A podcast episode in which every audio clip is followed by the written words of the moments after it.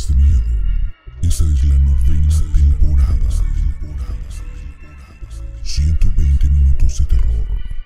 Historias, mitos, leyendas, sucesos paranormales. Todo en el mismo lugar. Historias de miedo. Novena temporada. Iniciamos.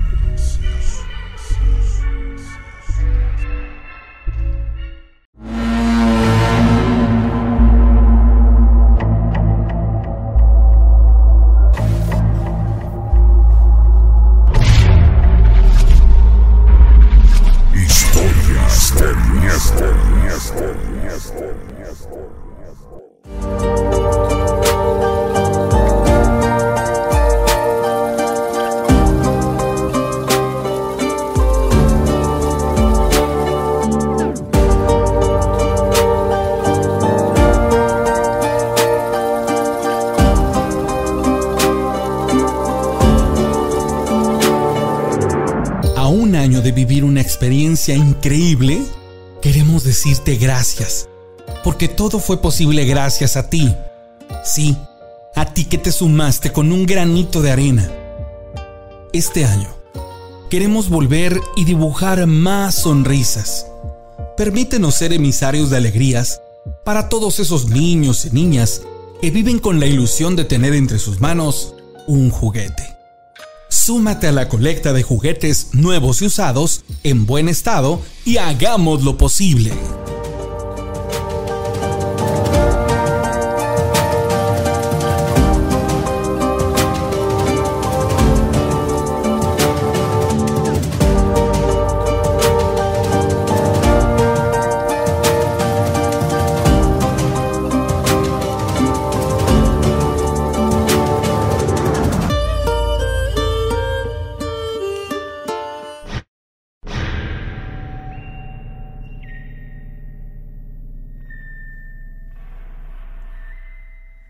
Irónicamente yo me solito me asusté con, el audio que me puse los audífonos. Buenas noches, ¿cómo están? Bienvenidos a toda la gente que está conectada conmigo en esta noche de historias de miedo, en esta noche en donde podemos platicar de infinidad de cosas y sobre todo, bueno, pues eh, saludarlos desde el estudio y pues bueno, muy contento de poderles saludar, pero más allá de esto, así como me asusté yo, asusté a mi bebé, ya se despertó. Bienvenidos a todos los que están conectados en esta noche. Espero que, que el día de hoy no tengamos ningún problema con, con, la, transmisión, porque ya saben que nunca falta este que de pronto pasan cosas ahí con, con la internet y pues bueno, esperamos que el día de hoy todo sea eh, viento en popa. Saludos a Yasmín Jiménez, ¿cómo estás? Adriana Flores Herrera, hola, a Mariana Zamudio. Váyanme poniendo desde donde me ven para poderlos saludar como se debe. Sale Alma Rosa Domínguez, a Marlene Moreno, Hugo Morales González, puedo llamarles claro.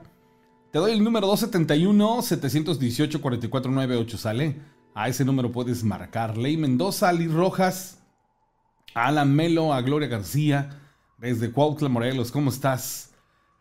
Ayer se me cortó eh, la transmisión en esta plataforma, pero fue una situación muy, muy, muy extraña. Simplemente me quedé sin, sin, sin, tener cómo transmitir y bueno, pues solamente pude complementar o volverme a comentar o volverme a conectar, perdón, en en YouTube, ¿sale? Saludos a Eleazar Rivera desde Ciudad Mendoza, a Silverio Cortés desde Chicago, Illinois, a Carlos Evan está viéndonos también, a Florcita, ¿cómo estás? A Luna Velázquez, buenas noches desde Reynosa, a José Rodríguez, a Rosy también le mando un saludo desde Michoacán, ¿cómo estás Rosy? Eduardo Marín desde la CDMX, Star, Star Style, dice, ganaron mis pumas. Vientos, Gerardo Arámbula, desde el norte de California, vientos, un abrazo, un saludo. Beth dice, hola Rana, buenas noches. Hola, ¿cómo estás, Beth? Te mando un saludo. Agustín Contreras, buenas noches desde Puebla. Dioney Alfonso, a Marta Jiménez, desde Cuautla, eh, Morelos, a Johan Alejandro Sánchez, desde Palmira, esto es aquí en, en Orizaba, quiero creer. Ana Contreras, desde Aguascalientes.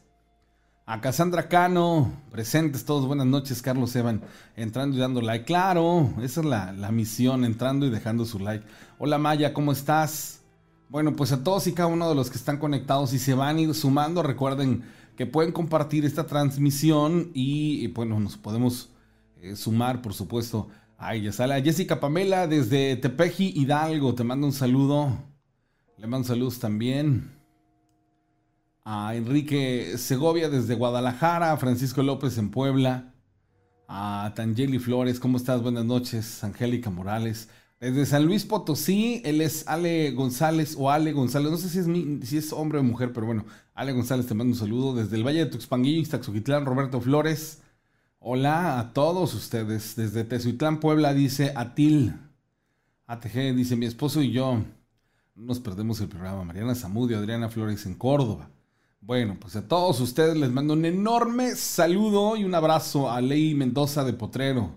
Y la verdad que bueno, muy feliz de poder estarlos acompañando, invitándolos a que se comuniquen conmigo al 271 718 44 98. Gracias a la gente que me estuvo compartiendo por ahí algunos eh, videos, algunas fotografías.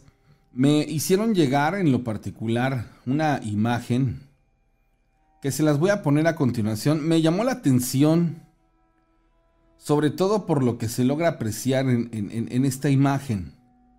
Pero más allá de, lo que se logra apreciar, es por el contexto que tiene la imagen. Sale en estos instantes, se las voy a subir al grupo de, de Telegram. Ahí es a donde voy a subir en estos instantes la, la, imagen. Y también se las voy a compartir en la transmisión que tenemos en estos momentos en el en vivo, ¿sale? Ah, dice, dice Ale González, soy mujer. Ah, hola, que Ale, me parece perfecto, ¿sale? Entonces se, las voy a subir y ya les doy el, contexto de, de, la imagen. La verdad es que hay muchas fotografías muy buenas que nos van compartiendo. Algunas de ellas extrañamente tienen algún contenido de, de cierta manera paranormal.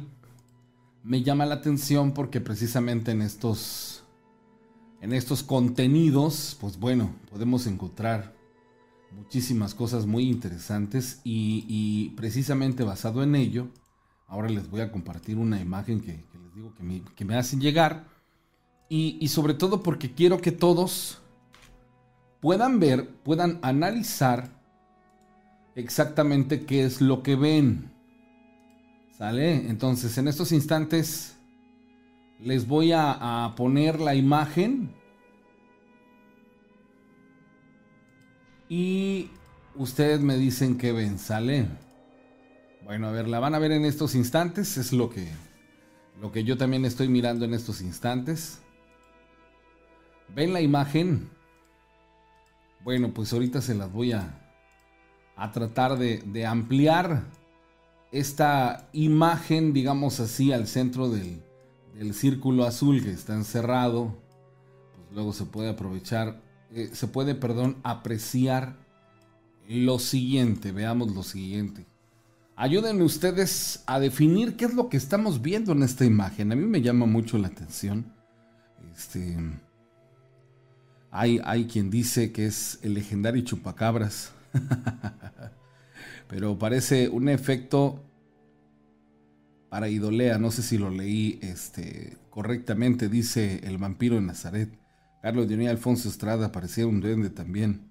Otra persona que nos comparte el, el, contenido. Y este, dígame usted, a ver, platíqueme usted qué es lo que ve a su criterio, a su forma de verlo, de interpretarlo. ¿Qué exactamente es lo que podemos estar mirando en esta imagen? Dice Luna Velázquez, se ve como una cara. Silverio Cortiz dice, es un duende. Saludos desde Toluca. Este, se ve una cara. Eso es lo que, lo que me están eh, compartiendo. Por eso les decía yo qué exactamente es lo que ustedes ven. Si son eh, tan amables, ¿sale? Entonces, a ver, díganme ustedes qué es exactamente lo que estamos viendo y bueno, basado en ello, ahora les voy a revelar la fuente de la imagen para que ustedes también tengan conciencia de, del por qué esta imagen me llamó mucho la atención. Sale, entonces voy a modificar la imagen en este instante, la voy a cambiar. Ahorita van ustedes a poder ver, pues prácticamente el, el contexto de la foto o el, a qué me estoy refiriendo cuando, cuando les explico de que me llamó mucho la atención y la razón del por qué. ¿Sale?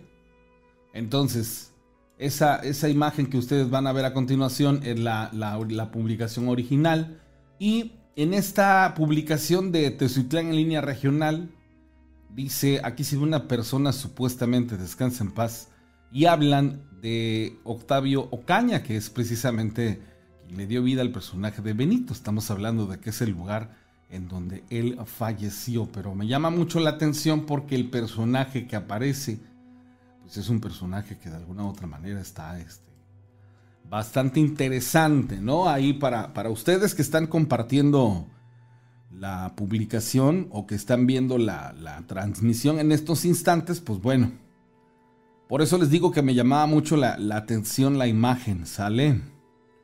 Dice, es una cara, se ve un rostro, parece un duende, es un chaneque, es una silueta de un rostro. La foto está circulando apenas donde falleció el actor Octavio de Vecinos. Exactamente, Iraís, por eso precisamente es que me llamó la atención. Dice, es un payaso, creo son piedras en el fondo. Alguien dice Maya, dice, creo que es un zombie. Podría ser un elemental de la tierra por el contexto donde se encuentra. Es propicio a la manifestación de duendes, dice Fernando Mantilla. María del Carmen Pérez dice, se ve una cara. Mientras que Roberto Carlos Ledesma dice, desde Celaya, Guanajuato, es un duende. La cara de un zombie para Arim. Ariam, estilista, dice Ana Contreras que es una cara. Este. Dice, Rano, una cara con ojos largas y orejas puntiagudas. Fernando eh, Figueroa y boca grande. Sí es cierto, es, es, algo así. Mi querido Fernando, un abrazo, un saludo hasta los Estados Unidos. Dice Luis Torres que María Eugenia es la única que nos podría sacar de la duda, dice José Luis. Hernández es el actor, dice es la cara de Malverde, dice Silverio Cortés. Pepe dice que es una fotografía editada. Saludos al desconectado hasta Colombia, hermano. Te mandamos un abrazo. A María del Carmen Pérez dice buena madrugada. Saludos a todos aquí en Orizaba. Dice, dale Mejía, muy tenebrosa la imagen. Este, Diablito, güey, no, pues bueno. dice, tocando el tema del actor, dicen que cuando un actor se va, realmente no lo hace, se van más actores o artistas. Bueno, es lo que se dice. Y sí, curiosamente hace unos días eh, falleció eh, este personaje, Benito Ocaña, bueno, perdón, Octavio Ocaña, que le da la vida a, a Benito. Y la noticia de hoy, domingo 7 de noviembre, fue el fallecimiento a los 81 años de edad, nacido allá por 1940 y tantos, de una voz muy singular, muy, muy espectacular, un actor de muchos años atrás, a los 81 años de edad, este, falleció hoy. Y, fue, pues obviamente noticia en todas las redes sociales, en todos los medios, sobre todo por, porque pues es un personaje que, que bien o mal es, es conocido, es, digámoslo así, pues no solo por las novelas, sino por otro, otro tipo de tenores. Él grababa la voz para los anunciantes estos de, los productos de Bacardí.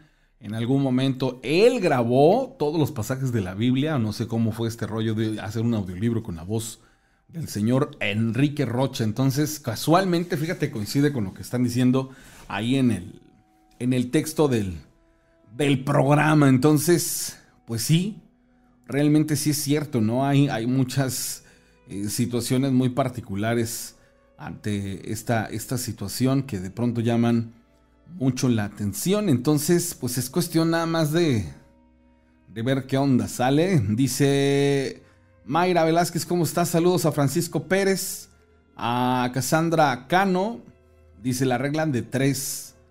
Dice Fernando Mantilla, dice don Fernando, dice mi esposa Carla que le mande saludos. Ah, mira. Que nos mande saludos. Órale, dice, dice Maya, la voz de, de Baguira la Pantera del libro de la selva. Ajá, también. Exactamente, Roberto Carlos Ledesma, hola. Dice, gracias Flor, ¿cómo están? Murió Enrique Roches, bueno, es la voz más varonil, María del Carmen Mata Castañeda. Bueno, pues saludos a todos ustedes, Beatriz, eh, Bebé, a todos los que están conectados. Bueno, el, el, asunto es el siguiente, para poderme enviar WhatsApp, háganlo al 271-718-4498 y háganme también llegar sus llamadas telefónicas. Esta noche, la mejor historia, le voy a regalar la playera para los que estuvieron conectados ayer. Es una playera talla este, mediana para caballero, para dama, es unisex. Y, a ver, se las voy a mostrar.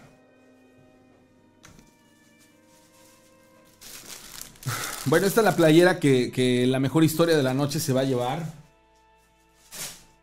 Entonces, eh, ustedes van a marcar, nos van a contar la historia.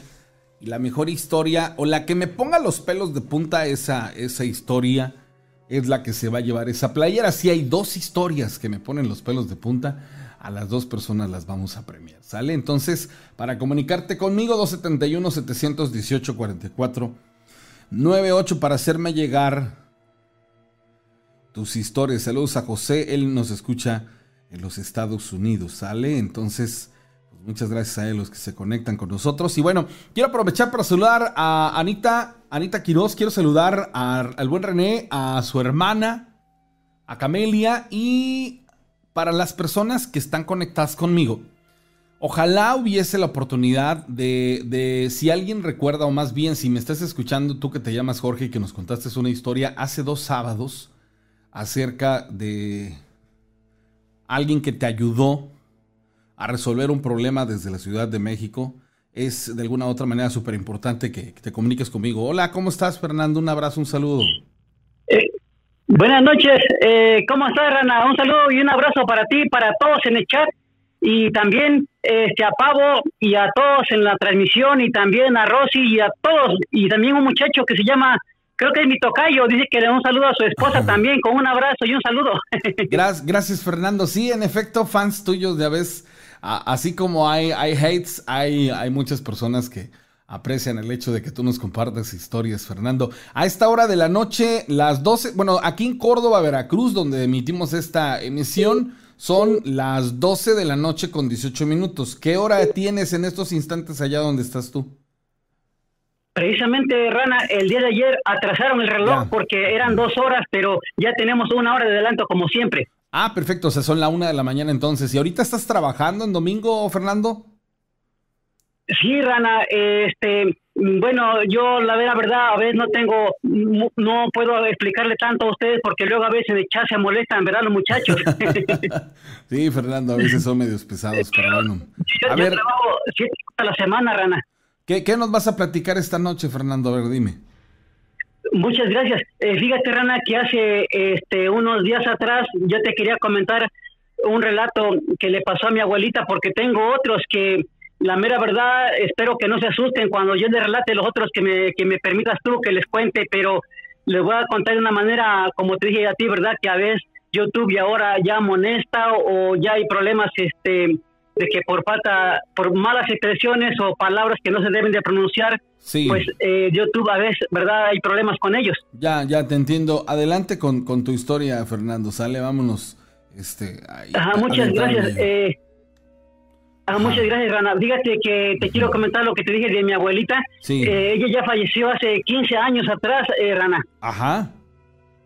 Ella, fíjate que esto nos lo contó mi mamá este, unos dos años antes de que ella falleciera y se agravara, porque fíjate que mi abuelita eh, eh, tiene algo que ver más o menos, una, una similitud más o menos con el caso que está pasando ahorita, ¿verdad? Del muchacho este, que se llama, que el personaje de Benito en, la serie de vecinos. El que acaba de, de fallecer, ¿por las condiciones del accidente o en qué circunstancias? por la forma en que falleció, porque eh, fíjate, Rana, que esto es lo que te voy a explicar, y voy a ser breve porque si yo te contara detalle por detalle no terminaría nunca y se molestarían en el chat también los muchachos. Ok, Fernando, adelante, platícame. Eh, fíjate que cuando este mi tío falleció, él era, en él falleció en el año, fíjate, en el año de 1971, él era miembro de, del escuadrón que le llaman los paracaidistas que ahora se le llaman toma de asalto, no sé cómo le llaman ahora. Boinas, boinas verdes creo, boinas negras. En, la- en el ejército mexicano se llaman boinas negras. Los que pertenecen también Ándale. a esa élite de paracaidismo. Ajá. Ándale, exactamente, él era de esos. Ya te imaginas tanto tiempo que practican eso. Pues Sí. eh, nosotros todos lo queríamos a él.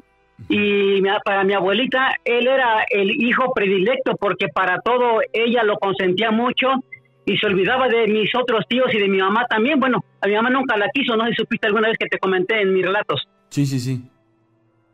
Entonces, este, fíjate que en la circunstancia que mi tío, mi tío falleció, él nos visitaba cada seis meses porque era, era cuando él salía o tenía permiso. Pues fíjate que cuando él falleció, falleció de una manera tan horrible, Rana, que este, lo voy a contar a modo de que tampoco se, se exprese mal, ¿verdad? En las políticas una vez más Sí. de YouTube. Sí. Eh, fíjate que él murió, eh, le dieron un tiro en la cabeza, pero antes todo su cuerpo quedó, como dicen por ahí, hecho pedazos, eh, Rana, mi tío. ¿Qué fue un accidente, un enfrentamiento? ¿Cuál- ¿Bajo qué circunstancias falleció? Se cree aparentemente que la- lo- lo- el perito que, re- que reveló, eh, según esto, ¿verdad? Ya cuando había fallecido, le entregaron a mi tía el cadáver de mi tío, dijeron que había sido asaltado porque no le encontraron dinero ni, ni su reloj que él tenía, nada. Y ya prácticamente él vestido de ya como un civil, él llevaba su uniforme en su maleta de, de una mochila y Ok. pues lo asaltaron según esto fue y según fue eso. Ok. Pues fíjate, eh, Rana, que mi tío, eh, cuando él pasaron los años, él llegaba, no sabíamos hasta que mi abuelita lo reveló, eh, que mi tío llegaba a visitarla a ella por las noches, Ajá. porque siempre yo lo único que escuchaba era que se escuchaban botas entrando del zaguán de la puerta hacia la entrada de la casa, pero las botas de una persona, así como quien tiene un soldado, ya ves cómo suenan las botas que ellos usan. Ok, sí. Iban caminando a la una, dos de la mañana, se escuchaban esos, esos tipos de pisadas y llegaba hasta la parte de atrás donde vivía mi abuelita y mis tíos.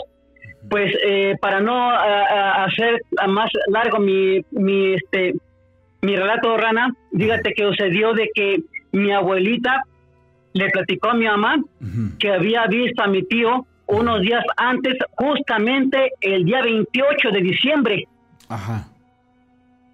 a las 12 de la noche, cuando ella estaba haciendo oración antes de acostarse, dice que le tocaron la puerta y cuando mi abuelita quiso este, abrir la puerta, ya aparentemente dice que vio una persona, una persona transparente detrás de ella al lado de la cama y que era mi tío, pero él estaba vestido de militar, mi tío. Y le dijo mi tío a mi abuelita, mamá, ya no llores por mí, déjame ir, porque no puedo ir a la luz, tú me detienes, mamá, por favor, déjame ir, ese lugar es tan bonito, pero por lo que tú haces, yo tengo que devolver porque no me dejas ir. ¡Hala, qué fuerte! ¿Qué, qué, qué, qué- cómo fue el actuar o el reaccionar de tu de tu mamá?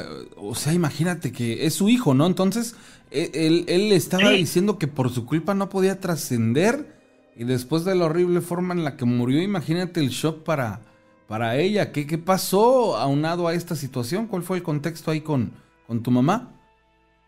Ajá, no, con mi, con mi abuelita. eh, Con tu abuelita, Rana. perdón, perdón, perdóname. Ajá, es que estoy... con, ajá, con mi abuelita. Ajá. y pues fíjate que esto a lo que viene a ser justamente ese día 28, mi abuelita le dijo, está bien hijo, pero yo ya quisiera verte otra vez, o llévame Ah, contigo. caray.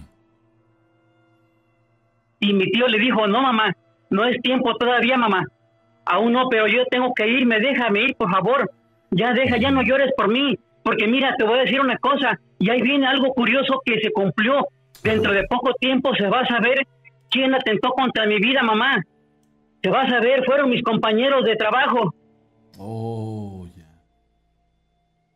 Oye, qué triste. O Y- sea, ajá.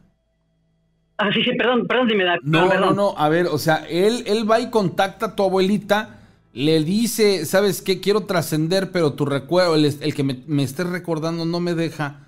Y póngate, póngate abusada porque pronto van a saber quién, quién, quién me hizo, pues, lo que, lo que me pasó. Y fueron sus mismos compañeros. ¿Esto a razón de qué? ¿Andaban metidos en cosas malas? ¿O qué fue lo que sucedió? Eh, ahí viene, ahora sí, eh, Rana, ahí lo que te voy a comentar es esto. Después de que esto supo mi abuelita, le dio su palabra de que ya nunca más le iba a llorar y dice que mi abuelito solamente vio que se abrió una luz hacia el fondo de la casa y desapareció mi tío, se fue como en un hoyo de color blanco, así bien bien bonito una luz se fue ahí.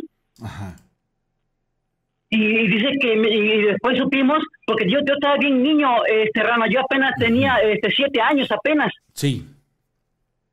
Y ya después nos lo contó mi mamá al poco tiempo después, ya de más grande, que a los dos años supieron se hicieron las investigaciones y resulta de que un exnovio de la novia de mi tío fue el que le quitaron la vida con sus amigos porque le tenían envidia y ese muchacho exnovio le dijo a la novia que este iba a pagar caro su nuevo novio por y o sea iba a pagar caro por haberla dejado como quien dice porque ella lo prefirió a mi tío en vez de al otro el otro muchacho porque el otro andaba metido en las cosas del narcotráfico era un cómplice de los narcotraficantes Rana y al final de cuentas sí le cumplió la promesa y lo asesinó. Exactamente, eso fue lo que pasó.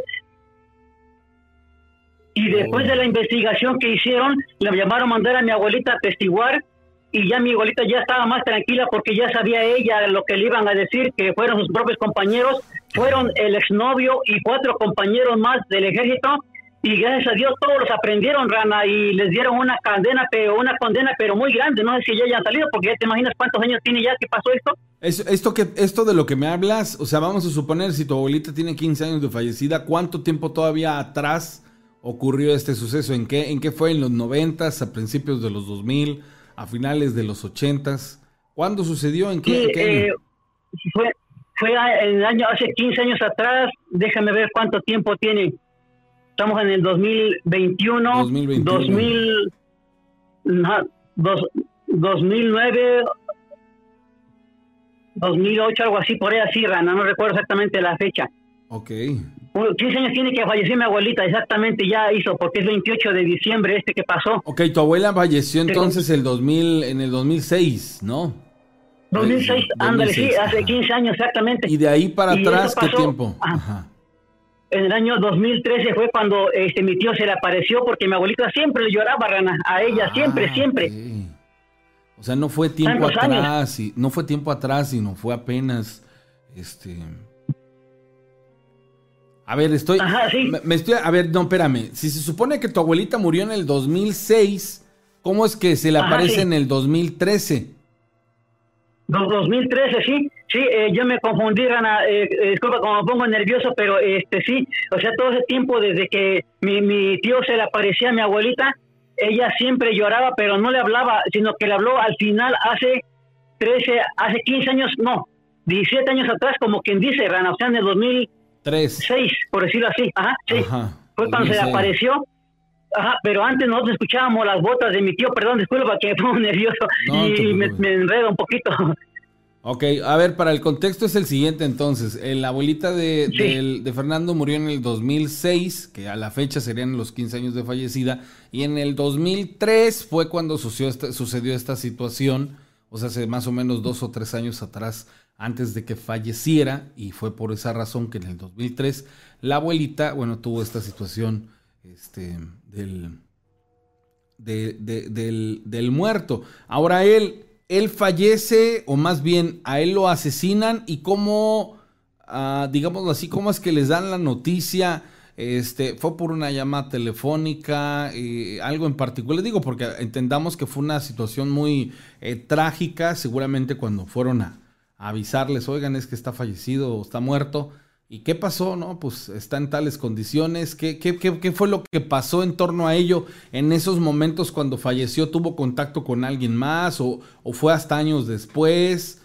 Eh, ¿qué, ¿Qué fue lo que ocurrió ahí? No, Rana, fíjate que pasó. Esto me dijo mi mamá que una semana después de que lo, él, lo asesinaron, fueron a la casa este, un oficial de policía y un oficial del ejército fueron a dar la noticia a mi abuelita. Ya. Ajá, fueron a dar la noticia, ya fue que le dijeron, pues la trataron de tranquilizar, pero mi abuelita Rana, créeme que no, ella, tú sabes que perder un hijo es algo tan feo como a mí me pasó perder a mi esposa y a mis hijos, es difícil recuperarse. Sí, sí, claro, te entiendo. No, ningún padre creo que nace preparado para, para ver morir un hijo o para perder un hijo de esa manera, menos así por la, las circunstancias trágicas. Qué, qué, qué, qué fuerte debe ser para alguien que lo experimenta el, el, el que te arranquen, pues ese, esa vida, ¿no? Que es tan significativa para, para aquel que es padre o para aquel que es madre. Fernando, pues está, está muy, muy interesante toda esta parte, cómo, cómo se dan este tipo de cosas. Yo sigo insistiendo, ¿no? Con el hecho de los fallecidos que tienen hasta tres días o tardan hasta tres días en darse cuenta que ya han fallecido y que de alguna u otra manera pues tienen que trascender. Ahí, ahí el otro está yo escuchando ahí una plática, pero ahorita, se, las, se, las, se las hago. Fernando, gracias por compartirnos esta historia. Muchas gracias, Rana. Como siempre, yo muy agradecido. Y en otros días, si me da otra oportunidad, quiero relatarle ahora otros relatos que son un poco eh, más fuertes también. No, no te preocupes, Fernando. El día que quieras. Un abrazo, un saludo. Gracias, luego. Y un saludo para todos en el chat, sin que falte nadie. Gracias. Buenas noches. Gracias, amigo. Un abrazo. Buenas noches. Bueno, voy a ir a otra llamada telefónica. Ahorita les platico eso que viola. ¿Quién habla? Hola, ¿quién habla? Buenas noches. Hola, ¿quién habla? Eh, prefiero no revelar mi nombre para contar una historia. ¿De dónde me hablas, amigo? De acá de, de Tacavitlán, Veracruz. Ok, ¿qué pasó? A ver, ¿qué me vas a platicar? Bueno, mira, lo que pasa es que desde que yo era niño, este, como que tenía yo un talento para, para ver cosas. ¿Qué tipo de cosas? Pero podía yo ver, este, o se me acercaban fantasmas, pero te voy a contar la historia de, del más fuerte o el susto más grande que me he llevado en mi vida. ¿A, los cuántos años te, te, ocurría esta situación de que tú podías este, ver cosas? ¿Cuántos años tenías de, de, punto de referencia de esto que me estás platicando? Este, de los seis años, cinco años yo podía... Seis años. ¿Esto se lo platicabas a tus papás? ¿Alguien más estaba en contexto? No, este, las personas, me cuenta que yo esa habilidad me la guardaba porque no me gustaba contarla porque yo pensé que era mi imaginación tal vez o algo así, ah, pero... Tenías mucha lucidez a tus seis años y decías, no me lo van a creer, ¿cierto? Así es, porque la, primera entidad que se me acercó me dijo que no lo contara. ¿Qué fue lo que pasó entonces? Así que te voy a contar la, la historia más fuerte que he tenido en mi vida para, para comenzar. Haz de cuenta que a los 18 años yo empecé a trabajar en una fábrica de ahí de la autopista Córdoba-Fortín. Ahí había unos tornos donde yo estaba yo laborando y ya como yo era, bueno, mi primer trabajo, este, me mandaban un puro turno de noche. Pero ya tenía un poco más desarrollado ese talento que tengo y ya este, haz de cuenta que me mandaban a mí solo unos tornos y había una parte donde una, máquina que se llama abrochadora que está como a dos metros de altura y yo estaba en una en una fresadora que está a metro y medio del suelo. Estaba yo laborando normalmente hasta que de repente me empezaron a, mover mi fresadora y yo pensé que eran las, las personas que del, turno que me estaban molestando o algo así. Me doy cuenta que, que en la fresadora tenía un orómetro donde me marcaba los minutos y el tiempo de elaborar y todo eso. Nada más me seguían moviendo la fresadora y me la seguían moviendo. Y ya de repente yo volteé hacia arriba porque se cuenta que la máquina superior nada más te deja ver las piernas del operario de arriba. Yo volteé y yo creí que era la, una persona. Así que agarré mi, mi producción y se la aventé a la persona esta y le dije, no, pues deja de molestarme, bájate. Y cuando vi era una entidad que no tenía rostro, era una criatura muy ancha, o sea, un, cuerpo humano, pero sin rostro. Sin a ver, pero sin rostro, que sin cabeza, con una capucha, ¿qué es lo que veías? yo le veía el cuerpo y le veía este, la cabeza, pero no tenía rostro. Y esta criatura, en cuanto yo le dije que se bajara, así como tipo las películas de terror, bajó las escaleras inmediatamente y me, me tocó el brazo. ¿Cómo vestía este personaje? Era vestimenta de, sí, de, un como de un viejo. Así ropa de como harapos y este digo que era un cuerpo muy muy ancho así como musculoso pero no tenía el rostro. En cuanto me tocó, yo simplemente me paralicé, no pude moverme. Me quedé así como, como motivo que tenían orómetro las máquinas fue un alrededor de un minuto, pero yo sentí que pasaron más de tres horas. En cuanto me soltó, pues simplemente me quedé pasmado, ya no pude hacer nada. Me di cuenta que la bronca no fue esa, sino que posteriormente esa criatura me andaba siguiendo. Yo andaba yo en la calle, ya de cuenta que por donde yo pasaba había muchos perros y generalmente me ladraban. Pero cuando yo pasaba junto a los perros, los perros se, inclinaban ante mí, así como que les daba miedo, como que se retorcían. Ya los perros podían ver lo que yo traía atrás de mí en mi sombra y ya este, pasó el tiempo, pero yo no notaba esa parte de, mí que tenía yo dentro. Hasta que dormía yo, una vez este, una persona se me acercó y me dijo, oye, ¿qué te pasa o qué onda? Ya que digo, ¿por qué? Dice, en cuanto llegas y te duermes, algo muy pesado cae en la casa. Así como si, como si azotaran algo en el techo. ¿Tú no digo, ahora no te creo. Tú no tienes conciencia dormido, o sea, digamos que tú ya dormido es, eres de sueño profundo. En, no, en aquel momento tenía yo el sueño muy pesado, de cuenta que en cuanto dormía, esa criatura o esa cosa llegaba a mi techo y se azotaba así como si soltaran una piedra muy grande. Y yo le dije a esa persona, no te creo, es mentira lo que me estás diciendo. Y me dijo, no, pues vas a ver, duérmete y te voy a grabar. Y ya me mostró el video y sí, como me decía, se escuchaba así como un golpe muy fuerte, una piedra, que era lo que caía. Pero en ese tiempo yo era una persona gordita y poco a poco empecé a adelgazarme, a adelgazarme y no sabía yo qué me pasaba. Hasta que me acerqué a, una persona y ya le conté lo que me había pasado. O sea, a ti te, te empezaba a consumir este tipo de circunstancias, eh, eh, el experimentar con fenómenos tal vez eh, pues que no, no comprendías, te, te empezaban a, a, provocar este tipo de cosas. ¿Qué más ocurre al tenor de todo ello? No, lo que pasa es que esa criatura se estaba alimentando de, mi esencia, de mi, claro. y ya por eso yo, yo empezaba yo a adelgazar mucho. Ya después de esto me, me llevaron con una persona este, que se dedicaba a eso, que conocía de ese tipo de circunstancias. Ya este, me dio unas cosas para tomar y me dio una protección. ¿Qué, ¿qué, protección te dio? ¿Una loción, un amuleto? ¿Qué, un amuleto. Un amuleto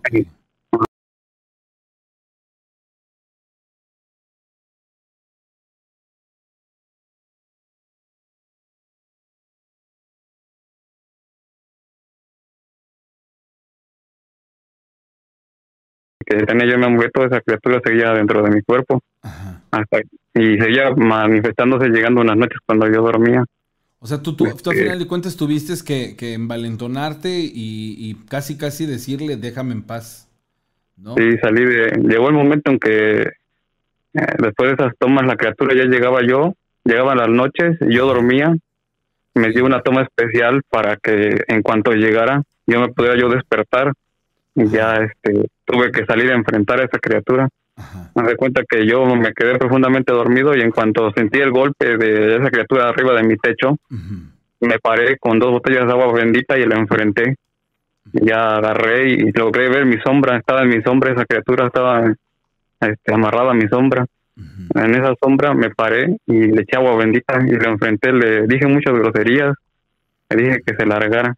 Después de esto volví a ir con la, con la persona que me curó y ella me dijo, a eso que tú te enfrentaste fue un ángel de la muerte o fue un demonio. Un ángel de la muerte. ¿Cómo él define o cómo esa persona dice que a lo que te enfrentaste fue un, fue un ángel de la muerte?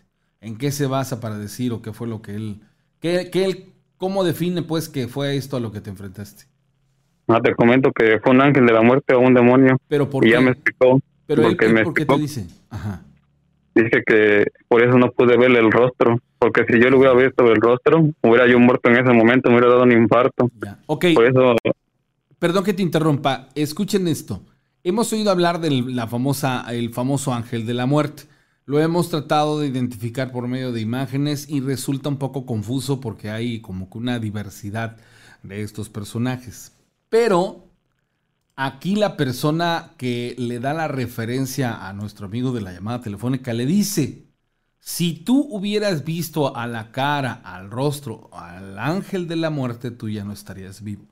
Otro de los datos muy interesantes que nos, de pronto nos, basado en diferentes historias que tienen ciertas similitudes, van apareciendo y se, se, convierten pues en un contexto más amplio. ¿Qué pasa eh, en esta situación? ¿Este personaje cómo obtiene esa información o cómo es que él, él te, te, dice esto? A ver, ¿qué fue lo que, lo que él hizo para saberlo o por qué él, él, él qué relación tiene con ello? Este, esta persona se cuenta que después de que pasó todo esto ya me hizo como un tipo ritual en donde me empezó a explicar que en ese terreno hace muchos años el primer dueño había cometido varios homicidios y que había cometido muchas atrocidades en ese terreno baldío que ahora ya es una fábrica y que todas las personas que habían fallecido las estaba resguardando esa criatura que ahí vivía o, o no sé, en aquel momento yo sin verlo como yo tenía yo ese don desarrollado se me pudo revelar a mí. Ya después de esto, este, yo ya podía ver otras cosas, ya, este, como que se me desarrolló un tercer ojo, me dijo esa persona.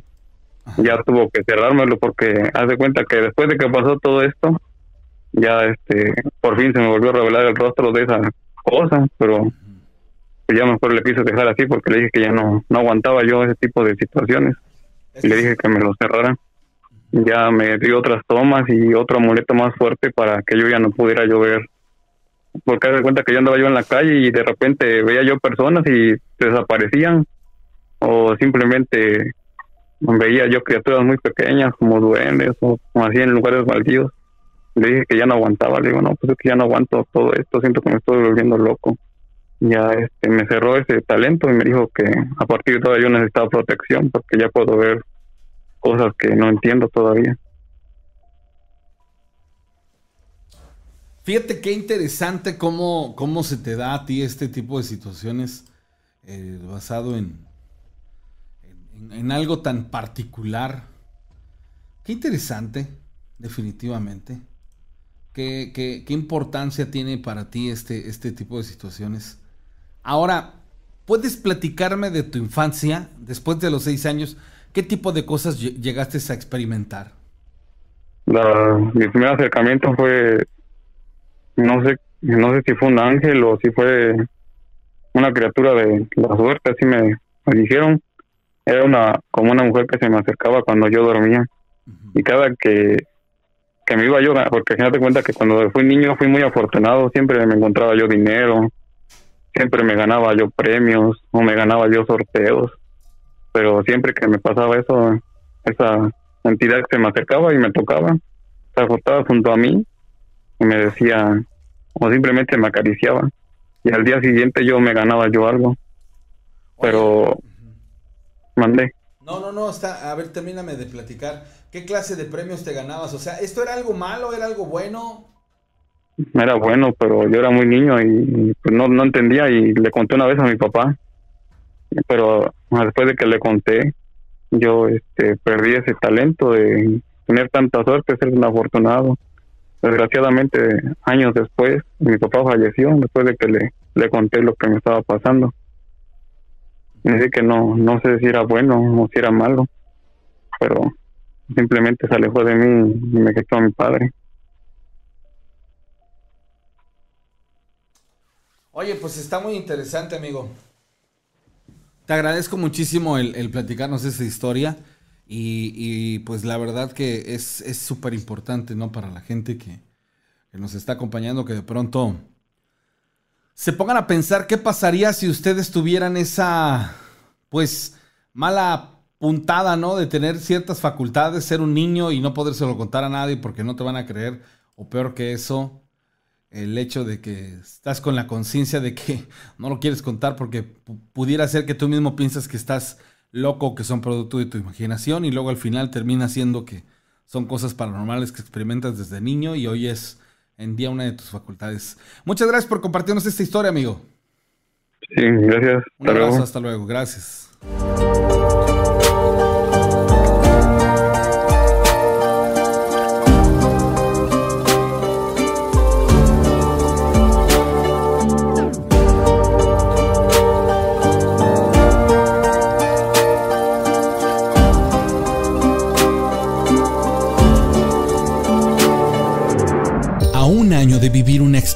Increíble, queremos decirte gracias, porque todo fue posible gracias a ti.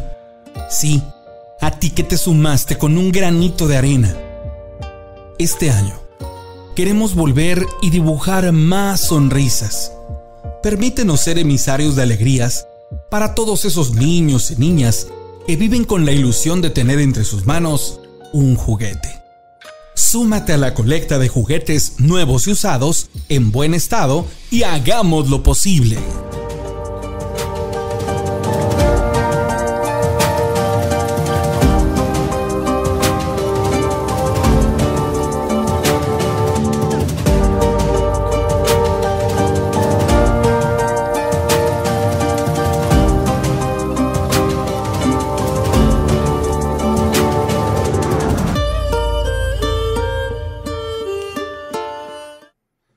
Regresó eh, la imagen. Eh, este fui yo por andar de, moviéndole ahí a, algunas cosas. Este, yo provoqué que me, dejara de ver. Una disculpa. Pero bueno, ya aquí estoy. Y, bueno, solucionando las cosas. Recuerden que para comunicarse con nosotros, 271-718-4498, ¿sale? Una enorme disculpa porque fui yo el que provocó esta situación. Pero aquí estoy solucionando este, este show. Ahorita me van a ver ya. ¡Ah! Como me estaban mirando normalmente. Que era así. Sale una disculpa porque me, salí de, la imagen todo por hacer un movimiento aquí con, con los cables. Ya, ya yo este, sacado la otra cámara y todo este rollo. Bueno, lo chido de estar en el estudio es que tengo acceso a, varias cosas para que esto termine funcionando la mejor manera. Dice, hola, buenas noches, un video de aquí de Adwell en Potrerillo. Se ve que afuera de la reja hay una persona parada, pero cuando enfocan la cámara, pues no hay nadie. Ok, ciertamente. Ajá. Es una, una sombra muy difusa a, la persona que me manda el video, pero lo voy a descargar para ponerlo. Saludos desde Río Blanco, Veracruz, familia López Cruz. ¿Cómo están? Un abrazo, saludos, amigos desde Sonapa, Franco. ¿Cómo estás, hermano Franco? Hemos tenido la oportunidad increíble de ir a lugares muy hermosos ahí en Tezonapa y créeme que ha sido fantásticas las historias que nos han contado. Te mando un abrazo enorme para ti, para toda tu familia. Rana, a favor, te escucho en Cholula, Puebla. ¿Le podrías, este en la panera. Soy Jorge Pacheco. Ah, caray, mi Jorge. Este. Tengo el volumen súper bien. No sé qué, qué, show pase por ahí. Saludos a, Maribel García, que nos está viendo en estos momentos allá en los Estados Unidos. Voy a contestar una llamada telefónica gracias a la gente que se comunica conmigo. Hola, ¿quién habla? Bueno. Buenas noches. Bueno.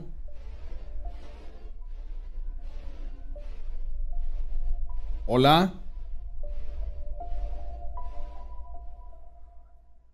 Tengo una llamada enlazada en estos instantes. Bueno, se cortó por ahí la, llamada telefónica. Sale. Vuelvo, a, a, contestar la llamada telefónica. Sale, ya la tengo en estos instantes. Bueno. ¿Quién habla? Hola.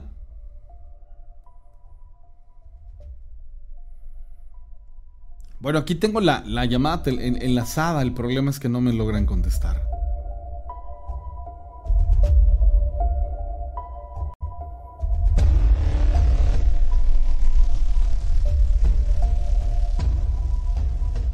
Bueno, no sé por qué, por qué razón no, no entra la llamada telefónica o no se enlaza. De todas maneras, si me gustas marcar, este, yo estoy aquí pendiente para contestarles las llamadas telefónicas. 271-718-4498. La parte padrísima de todo esto, que recuerden que me pueden ustedes marcar por WhatsApp, me pueden marcar por Messenger, me pueden marcar por Facebook, me pueden marcar por línea telefónica convencional y todas las llamadas las puedo enlazar directamente a la transmisión de este programa. ¿Sale? Bueno, ahí en el tiempo en el que les puse el, video promocional de la segunda colecta de juguetes, me tomo la libertad de, seguirlos invitando. Hasta ahorita, eh, bueno, pues nadie me ha preguntado absolutamente nada, pero lo sigo haciendo. En el mes de diciembre queremos tener la oportunidad de juntar la cantidad completa de juguetes necesarios para pues tener la, la gran oportunidad de el prácticamente pues el próximo, el, próximo día de Reyes, pues bueno, ir a dejar precisamente este, juguetes a unos lugares a los que pues hay poco acceso, a los que hay eh, pocas oportunidades y que los niños pues meramente tienen por ahí la oportunidad de, este, de recibir un juguete y pues bueno, dice... Saludos desde Nuevo Laredo, Jorge Medrano, te mando un saludo. Buena la historia del chavo, estaba chida. Ramiro Zárate Fernández desde Jalapilla, Veracruz. Gracias. Saludos a la familia este, Pimentel. ¿A dónde nos pueden llevar los juguetes? Cuando ya ustedes en estos instantes pues digan, ¿sabes qué onda? Este, yo ya tengo los juguetes. Me llaman y ya nos ponemos de acuerdo a dónde yo los, los alcanzo, los veo. O si no, los espero en el estudio y pues bueno Ahí, este, ahí me los pueden llevar, ¿sale? Súper importante, este, de pronto vamos a dejar, y les, les doy una sugerencia basada en lo que ya pasó el año pasado. Estaría súper sensacional para niñas, este, pues sí, las clásicas muñecas, la verdad que ayudan un montón. Pero los juegos estos de, de que vienen así como completos con, con diferentes cosas, en los diferentes tenores, en lo que a usted más le guste, esto es, es algo que, que la verdad se ve sensacional. Este, de pronto pelotas no, porque pelotas fue lo que sobró el año pasado.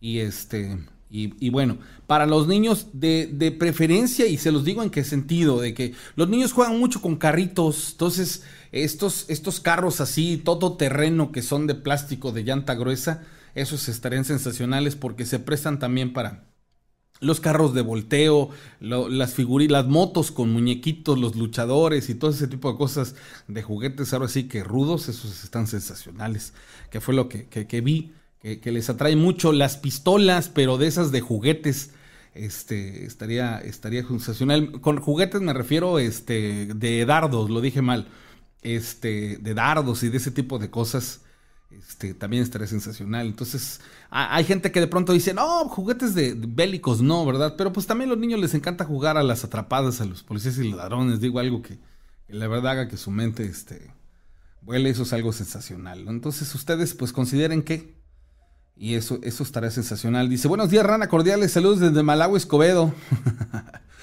Melchorín de Palmira, ¿cómo estás? Saludos desde de Jalapilla, gracias, un abrazo. Dice, Rana, buenas noches, saludos a mis hijos, Said, Raciel y Azael, te escuchan en, en Jalapilla. Dice, cuando trabajaba en una tienda me tocaba hacer inventarios. En ocasiones nos prendían los artículos de electrónica y sonaban los ganchos de la ropa. Además, se escuchaba que marcaban al teléfono del área del sótano, que era zapatería. En ese entonces éramos varios, pero aún así nos daba algo de miedo. Esto sucedía varias ocasiones en el tiempo que trabajé ahí. Jamás pudimos saber el motivo de estos sucesos, solo algunos de los que trabajaban ahí de más tiempo decían que era un niño que se aparecía en la tienda. Esta tienda es de Orizaba, la que está frente al Soriana. Ah, bueno, pues si usted algún día tiene la oportunidad de ir al, al, Coppel que está frente a Soriana en Orizaba, junto a la gasolinera, pues están diciendo que prácticamente en ese Coppel este, asustan. ¿Sale? Bueno, ¿Quién habla? Hola, buenas noches, Ana. Buenas noches, ¿con quién tengo el gusto? Con Carmen, de aquí de Jalapilla. Te quería contar algo que pasó en este primero de noviembre. Ok, Carmen. Cuando fui a visitar a mis difuntos aquí al panteón de la localidad. ¿En Jalapilla? En Jalapilla. Ok, ¿qué fue lo que te eh, pasó? Bueno, resulta que fui a, a, hacer limpieza porque se acostumbra que cada año se les haga misa en el panteón.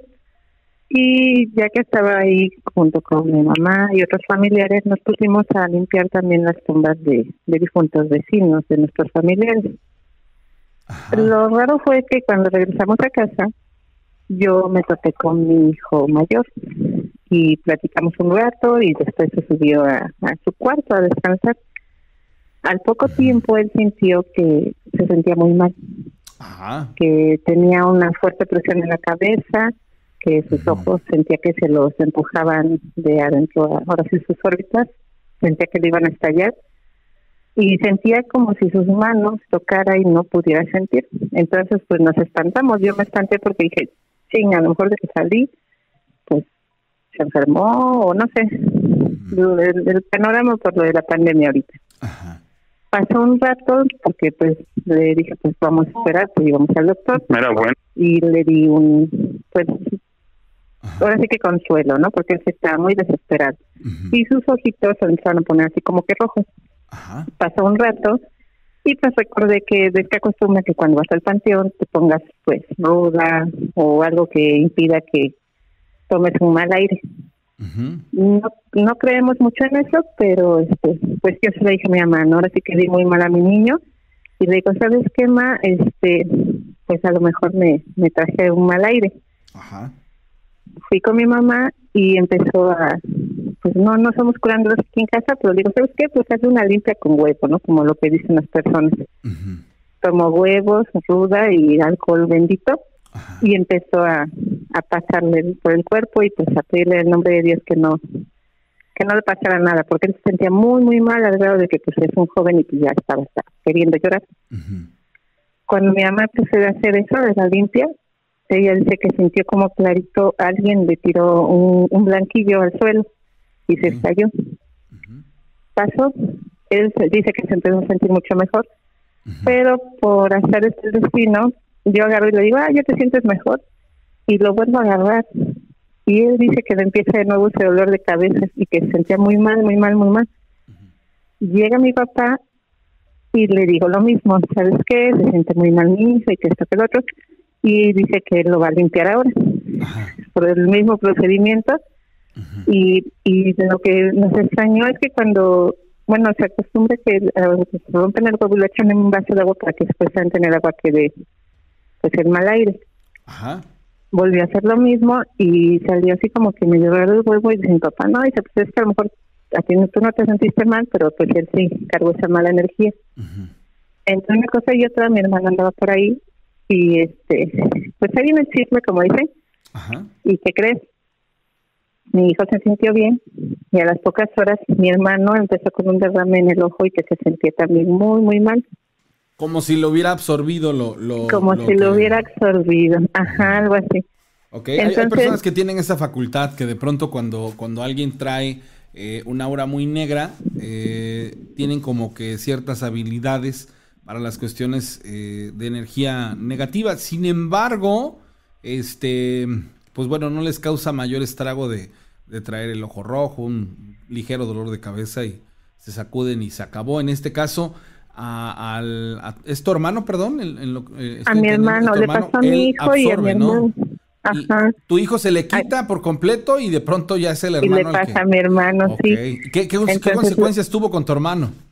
Ah, bueno, pues eh, lo empezaron a limpiar y tú crees que eh, su, ahora sí que su energía, cuando rompen el huevo, estaba así súper, súper feo y todo, como una nube blanquecina, tenía todo el gusto, estaba muy feo. Yo la verdad no lo aprecié. Entonces se dirigen conmigo y me dicen, no, ¿sabes qué? Tú hazte la limpia porque tú como que traes todo ese mal aire. Le digo, no, le digo, pero yo no me siento mal, ¿no? Y les empiezo a contar, eh, cuando yo fui al panteón, que estuvimos limpiando, y a mí se me ocurrió decir y, no fue de mala fe, no sé qué me dice mi mamá, dice, y, dice, ¿por qué están limpiando? Le digo, no, pues para las pobres personas, todas las tumbas luego se desaparecen porque pues ya no hay quien las visite, no hay quien les limpie y todo eso, y ya muchas están pisadas. Empecé a limpiar y me dice mi hermano, dice, ¿y este familiar quién es? Le digo, no, pues no sé, le digo, pues pero yo me muera, le digo, me reciban mis amigos. Todavía dije así, y te lo juro, yo me arrepiento. O sea, no no lo hice en, son de broma, ni mucho menos por molestar a nadie. Ajá, no visualizaste el contexto en el, en el que tú te estabas enfrentando, y sobre todo por el día que era, ¿no? Sí, así es, o sea, yo, yo lo hice de buena fe, no pensando en que pues hay personas que ya nadie las visita, ¿no? O que ya toda la familia murió. Entonces les platico eso a mi hermano y me dice, no, ya ves, tú eres la mala onda, la que tienes todas esas malas vibras, que te limpie. A él lo limpiaron y dejó el dolor de la cabeza y ya no se le hizo más el derrame porque de cuenta que este su ojo se le puso bien, bien rojo.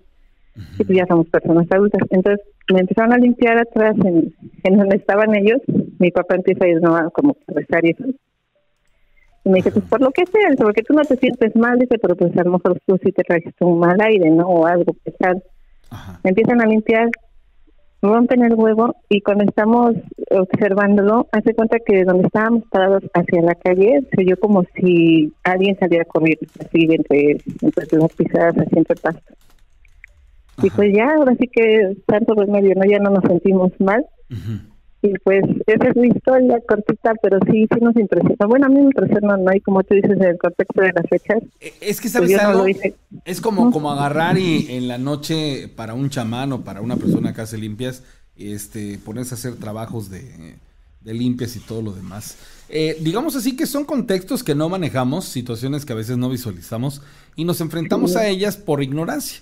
O a veces con conocimiento de causa, pero el, detalle es que este a veces termina saliéndonos caro. Digo, en el mejor de los casos, pues bueno, no pasó de, los síntomas que experimentaron, pero es una realidad que fue producto de las circunstancias que ustedes, este, pues de alguna mente vivieron en, este punto. Ahora bien, eh, eh, te vuelvo a insistir, hay que ver lo positivo y aprender de ello.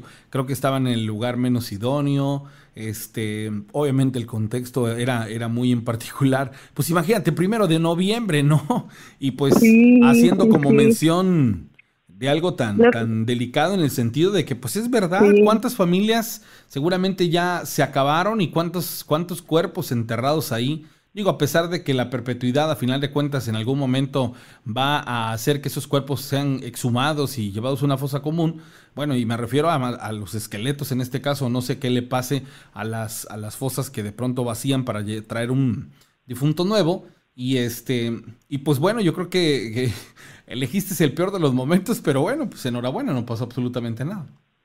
Sí, la, ahora sí que como dices, no fue yo creo que el día, porque ya en algunas otras ocasiones cuando habíamos visitado igual a familiares al panteón, este, pues eso hacíamos, ¿no? Luego limpiamos, acomodamos, andamos viendo, porque pues como, como dices, no hay personas que ya no tienen familia, y pues yo sí siento feo, ¿no? Mi mamá siempre nos enseñaba que pues no se deben pisar las tumbas, debe respetar el espacio, ¿no? Este quien esté. Y yo te lo juro, jamás pensé que lo que dije o lo que hice pudiera afectarles y mucho menos a ellos, ¿no? Porque yo no me sentí para nada mal, pero sí mi hijo sí me espantó porque dice, es que mamá yo sentía que mi cabeza me iba a estallar, dice, y si me da una embolia, si me siento mal, y mis manos no las siento, se, se veía muy mal, ¿no? Mucho más que mi hermano. Pero afortunadamente, pues, no pasó de ahí. Bueno, pues enhorabuena con, con, con esa situación. Te agradezco mucho el platicarnos esta historia, ¿sale? Gracias a ti, que tengas buena madrugada. Hasta luego, igualmente, que estés muy bien. Saludos allá, Palmira. Bueno, pues el, día... No, ¿fue el primero, Lupita, cuando lo de la limpia? No, el día, fue el primero, ajá. El día primero, el, no es cierto, fue el domingo, ajá, el lunes primero, este, a las 12 del día, pues para recibir a los difuntos, este, para esto no soy ni piromaníaco, ni mucho menos tengo dotes de, de, de hacer este, un buen asado porque me, me cuesta muchísimo prender el carbón. La verdad lo, reconozco. No sé por qué, como que siento que no tengo este. O no sé, no, me siento así como parte de. Pero bueno.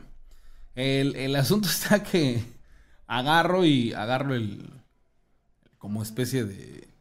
de es un saumerio, exacto. Y le pongo ahí la, el copal y todas las cosas que, que voy a encender, pues, que traía yo de los dos, tanto el gris como el blanco. Y le prendo fuego bonito a los pedacitos de carbón que le puse, que bueno, al rato ya traía yo encendido el, el, el saumerio y aventando humo por todos lados. Entonces, en lugar de salir a la parte de, de la entrada de la casa y, pues prácticamente hacer como el recorrido con el humo para indicarles en dónde estaba la ofrenda, me paso a, a todos los cuartos y yo en mis, en mis locuras empiezo pues a pensar cosas y a regar el humo y pues bueno, pasó. Entonces, eso fue este a cierta hora del mediodía, pues para la tarde yo estaba pero bien pelucas, entonces la expresión o con la expresión me refiero a que sí tuvo un efecto por andar haciendo cosas que no debo. Entonces le marco a Daniel y digo, oye Daniel, de pura este, referencia, ¿verdad que, que, esto que hice no fue lo correcto? Y me dice, ay amigo, y dice, y todavía lo haces en primero de noviembre, le digo, Le digo, sí, me, me lo imaginé. Entonces, si es verdad, o sea, a veces nosotros hacemos cosas, pues no por, por falta de conocimiento de, causa, sino realmente, este, sino porque realmente es, eh, digamos así, que en las circunstancias las que no son las idóneas. Y entonces, pues bueno. Ay, Dios mío, ¿qué les puedo este, decir? A ver, tienen aquí una rebambaramba en, en YouTube, pero no estoy entendiendo.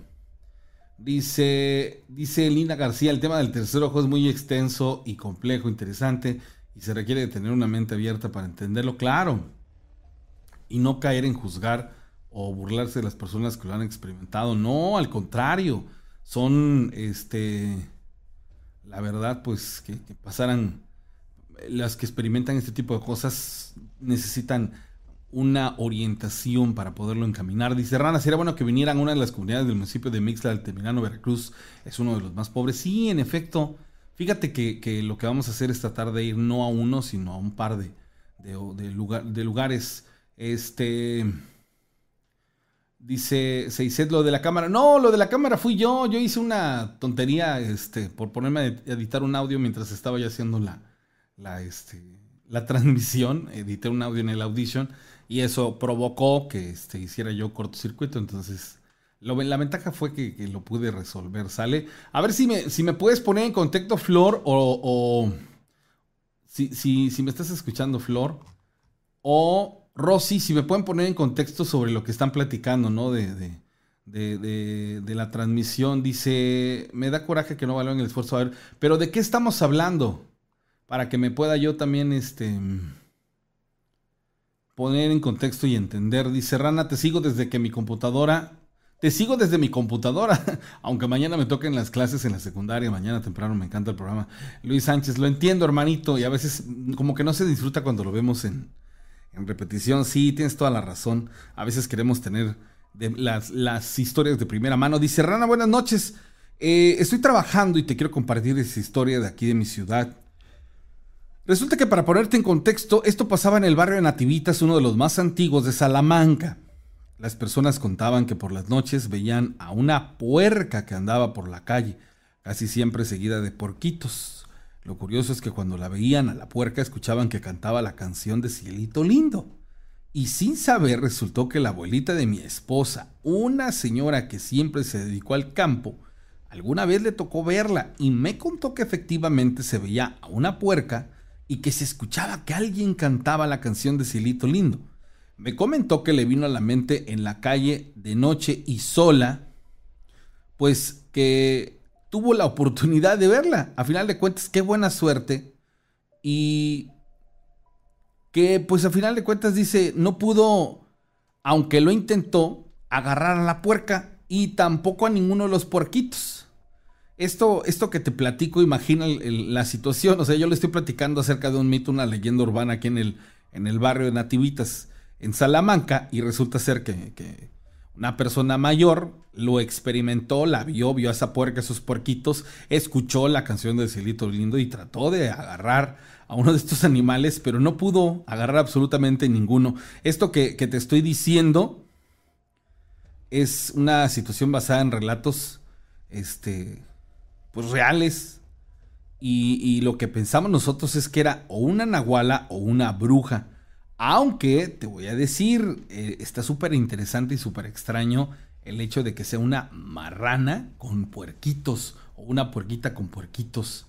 Que si estamos hablando de una nahuala o un nahual, ¿de dónde salen los puerquitos? De una bruja, bueno, lo entendería. Algún hechizo, ¿no? Este. O este tipo, este de cosas, ¿no? A final de cuentas puede pasar. Dice Rana con ocote.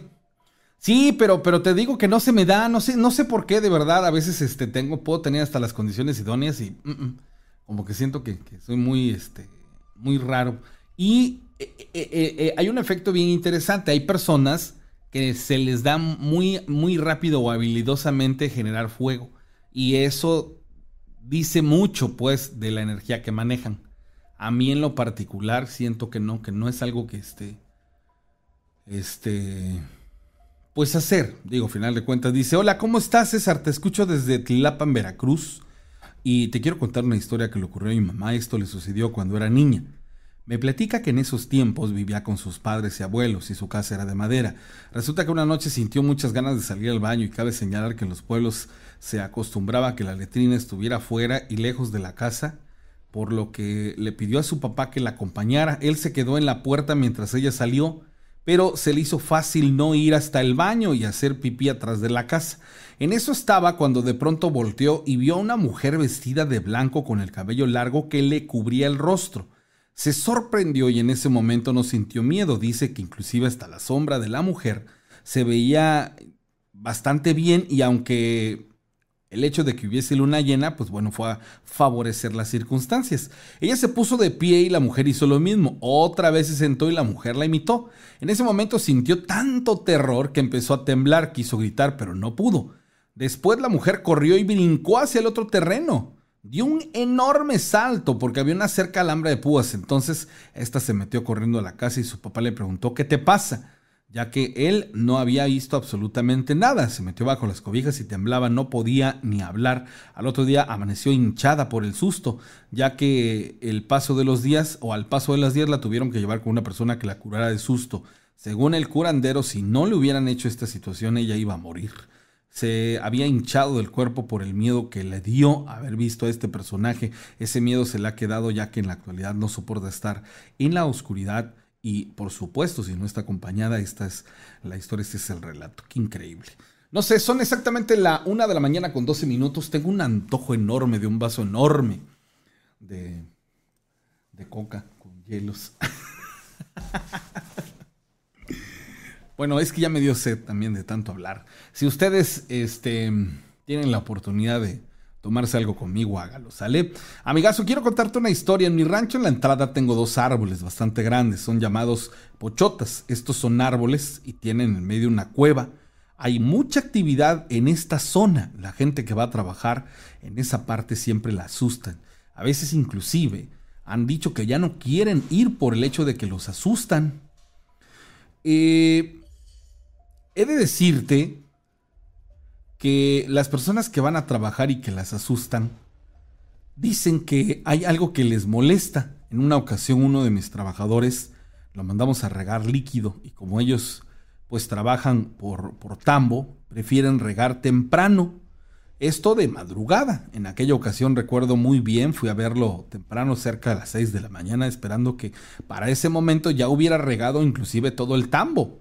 Este trabajador en específico siempre regaba a las 3 o 4 de la mañana.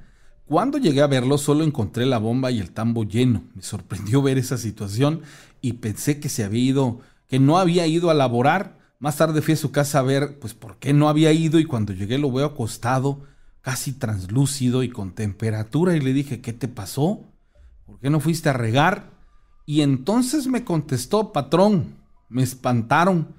Llegué a las 3 de la mañana a regar y cuando estaba a punto de llenar la bomba empecé a oír unas risas que venían del de la pochota, del árbol de la pochota. Cuando volteé, la luna estaba llena y al ver la pochota estaba un hombre colgado pero riéndose y solo lo movía el aire como si se hiciera más fuerte la risa. La verdad, me congelé poco a poco y a como pude me fui yendo hasta que pude llegar a mi casa ese árbol en específico es muy raro y escalofriante. Saludos. La verdad que, escuchar este tipo de historias son, son, increíbles. El buen Franco tiene mucho que contarnos. Él es de un punto, de un, de un lugar en donde nos ha contado pues que pasan este tipo de cosas, este tipo de tenores. Y la verdad sí terminan siendo sorprendentes. Verdad que, verdad que sí. Pero bueno, dice el buen Ferdinandoni, te agradezco tu mensaje. Van, van dos veces que lo leo ayer y hoy y este me da muchísimo gusto que te guste el programa de historias de miedo, de verdad que sí. Dice el desconectado, no hay, no hay, no hay seguidores más fieles que los haters en YouTube. Sí, yo lo sé. Dice... Em, dejaron 10 dislikes. Ah, ok, ya, pero por eso no se preocupen. Inclusive, este... Ay, ¿qué les puedo yo decir? Eso ya no me preocupa, al contrario, vaya. Así es la gente. Y, hay gente que es muy chida y muy... Muy a todo dar, pero bueno, dice, yo quiero también... Les digo que si tienen oportunidad, tómense algo conmigo porque...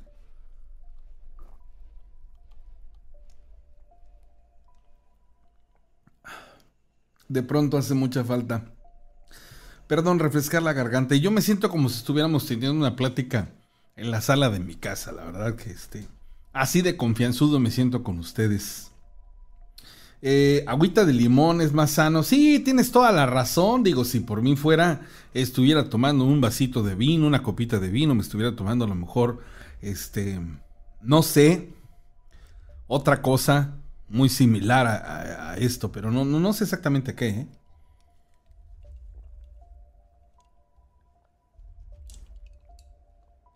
Lo que sí es que yo soy de garganta profunda. Ay, Dios mío. Gracias a la gente que se comunica con nosotros para contarnos sus historias, ¿sale? Hay, hay más historias que contarles. Esto que les voy a platicar a continuación es sumamente interesante.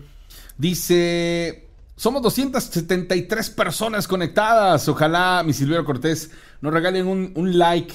¿Sale? Eso sería más que sensacional.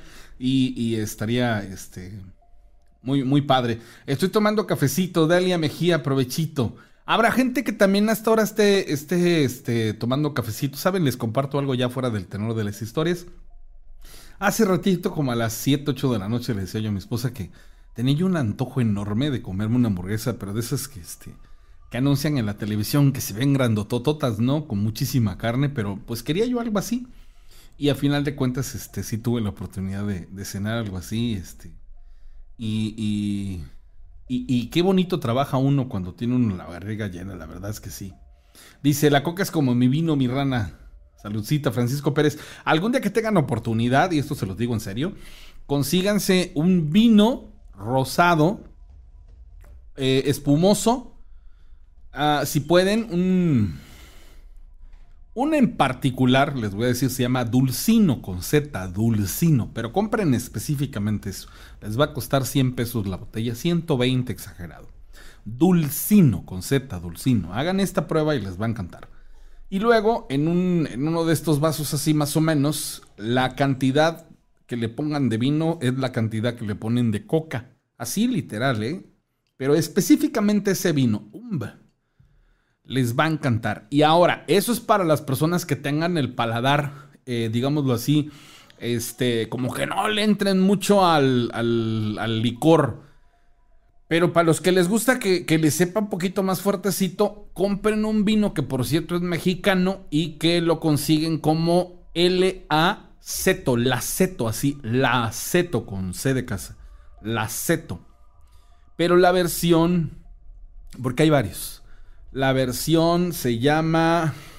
Ahora verán. Este, es algo de especial. Bueno, es una, botella gordita y les va a costar más o menos unos 250, 270 pesos. hay mucha gente que me crucifica por tomarlo con coca, pero pues a final de cuentas el, el, calimucho la verdad sabe muy bueno y digo, para, para este, para echar la copa está, está bastante rico, nada más que eso sí, el vino tiene un efecto y ese efecto es que este, se nos caliente la, sangre y se siente rico, pero pues bueno, sale, entonces este, está más que sensacional. Saludos a Jesús López, bueno, a todos ustedes les mando un enorme eh, abrazo, les voy a platicar una historia que me hicieron llegar. Ahorita me dice, estamos tomando café para salir a la noche, dice Azael Argüello. En Potrero Nuevo están los panaderos Raúl y Armando, Raúl Guerrero tomando un saludo, Mauricio Sánchez. Rana San Martín Texmelucan, gracias, abrazo, un abrazo para ti. Hay comunidades con niños que son de bajos recursos, son comunidades que se encuentran más allá de Songolica, estaría padre que fueran para allá. Fíjate, mi querida Sara, que la vez pasada, el año pasado, tuvimos que ir a un, fuimos a un lugar al que para llegar al punto tuvimos que subir caminando, así literalmente en pendiente, una hora 20 minutos. Fue una experiencia sensacional. Y la verdad que, que es algo que no quiero perderme y quiero volver a hacer vale mucho la pena. Es, algo muy emocionante. Las cosas que puedes provocar. Y, el hecho de que nos podamos sumar y que podamos contribuir, eso es, algo muy bonito. Pero bueno, la siguiente historia dice de la siguiente manera, dice Rana, lo que te voy a platicar nos ocurrió en el año de 1993. Recordarás que más o menos en esos años había un proyecto que se llamaba Solidaridad. Ese programa, pues bueno, construía carreteras, autopistas y muchísimas cosas más. Yo trabajaba para una empresa justamente previo al cambio de gobierno de aquel entonces cuando iban a hacer las elecciones. Voy a contestar la llamada y ahorita les platico la, la historia si me permiten tantito. Hola. Bueno. ¿Quién habla? ¿La historia es de terror? Sí, ¿quién habla? Germán. Hola Germán, ¿cómo estás? ¿En qué te puedo servir? Muy bien, ¿están en vivo o, no están en vivo? Estamos en vivo, Germán, si no, no te estuviera contestando. Ah, súper bien, súper bien. Bueno, pues quería contarles una historia. Germán, esto que me vas a platicar te sucedió a ti.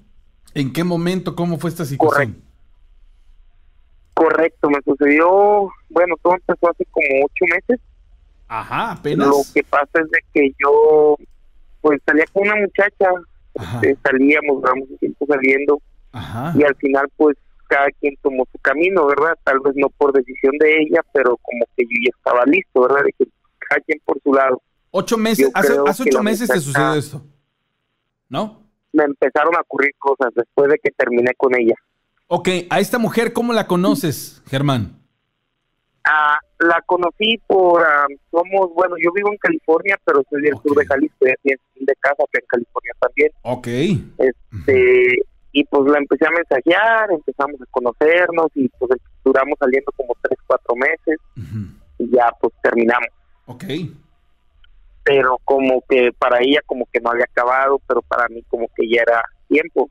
Ajá. Entonces, este, pues después de que termino con ella, yo a ella siempre le comentaba que yo era como que bien miedoso para las cosas paranormales y todo eso, como que era bien miedoso.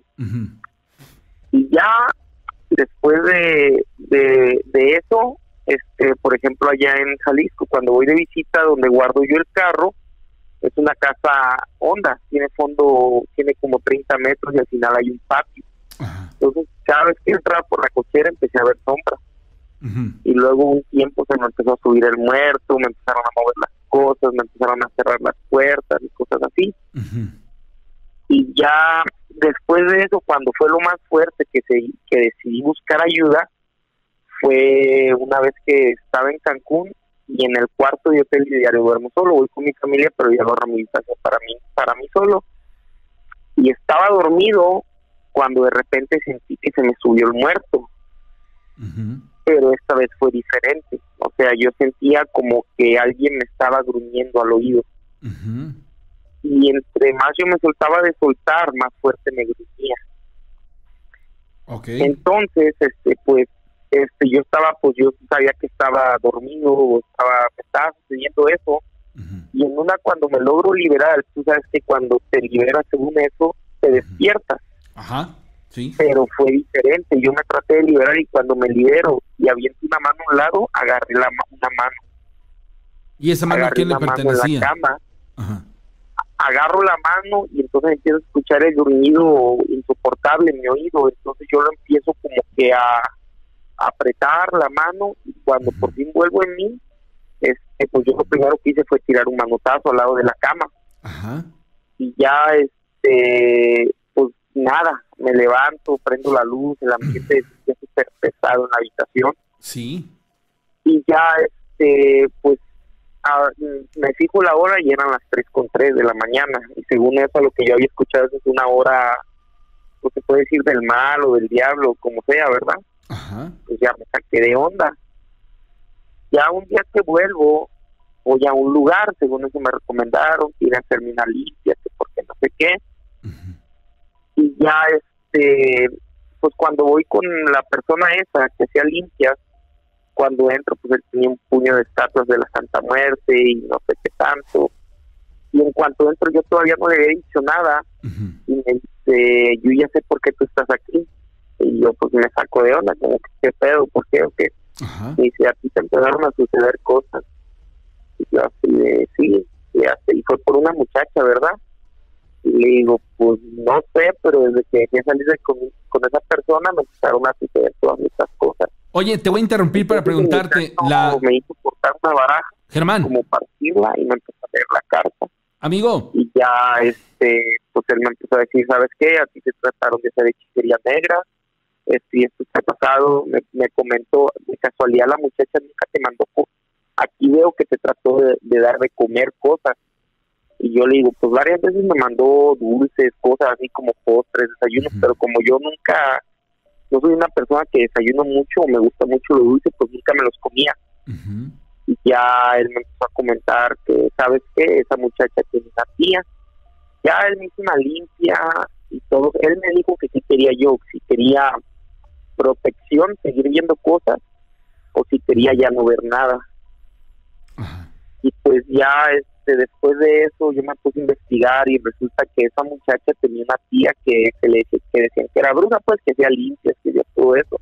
Entonces me estaban haciendo un trabajo a causa pues, de, no sé si estaba muy enojada conmigo, dolida, no sé. A ver, quiero que me digas una cosa. En el tiempo que anduviste con ella, ¿algún día te dejó ver que ella tenía eh, pues una inclinación hacia este dogma o hacia esta, este culto, el de la muerte? No. Ah, no, nunca, nunca, o sea, nunca fue un tema que saliera. ¿Algún familiar de ella que lo... ¿Algún familiar de ella que sí lo profesara? No, nunca me vino ningún comentario, simplemente yo yo recuerdo bien, pues es cuando quieras conocer a una persona, pues dices que te gusta, que no te gusta y así. Y yo me acuerdo que yo le decía varias veces cuando la dejaba, porque en vez de salíamos tarde, que de antro, así, salí, la, llegaba, la dejaba ella en su casa como a las 3, 4, y yo me iba pues a mi casa y, guardaba el automóvil. Este, pues yo me acuerdo que en veces le hablaba o me decía, ah, ¿por qué me hablas? Y yo le decía, no, es que no sé qué me va a entrar solo a la casa a estas horas o, o como que siempre yo le comenté que yo era muy miedoso para esas cosas, como que no me gustaba ver ese tipo de cosas. ¿Tú crees que tú crees que, ese comentario fueron de donde se agarró para empezar y fueron o sea, muchos sucesos que me empezaron a, este, empecé a ver sombras, o sea, era es normal, yo siento que de vez en cuando se te sube el muerto o es un juego de la mente, no sé, pero a mí me empezó a pasar como 25 días seguidos, que todos los días me levantaba y como a las 2, 3 de la mañana era la hora que me levantaba, todos los días. Oye, y una, una, una pregunta, una pregunta, ¿no, ¿no te dejó ver o no te dejó algún día platicar sobre algún tío, algún primo, alguna amiga, amigo que practicara cosas de brujería? Porque, ¿sabes qué pienso yo? Que, que, ella recibió ayuda, pero el punto, eh, el punto interesante es que la persona que recibió eh, brindarle la ayuda, como que de alguna manera tenía mucha noción de cómo sugestionarte, por lo que veo, eh, te quebraron súper rápido y por eso es que tú empezaste a experimentar este tipo de cosas tan violentas en el sentido de, de, que, de que fueron muchos días y muy rápido y a ti te cayó el 20 inmediatamente que, que tú cometiste un error en hacerlo, dejarle ver que eras una persona miedosa y que este tipo de cosas a ti sí te, afectaban en serio y de ahí, como tú lo dices y lo dices bien, de ahí se agarró. Ahora bien, dejando de lado todo esto, ¿hay alguna razón por la cual ella eh, tomara la decisión de, molestarte de esta manera? Ah, pues simplemente fue como que yo lo vi por terminado.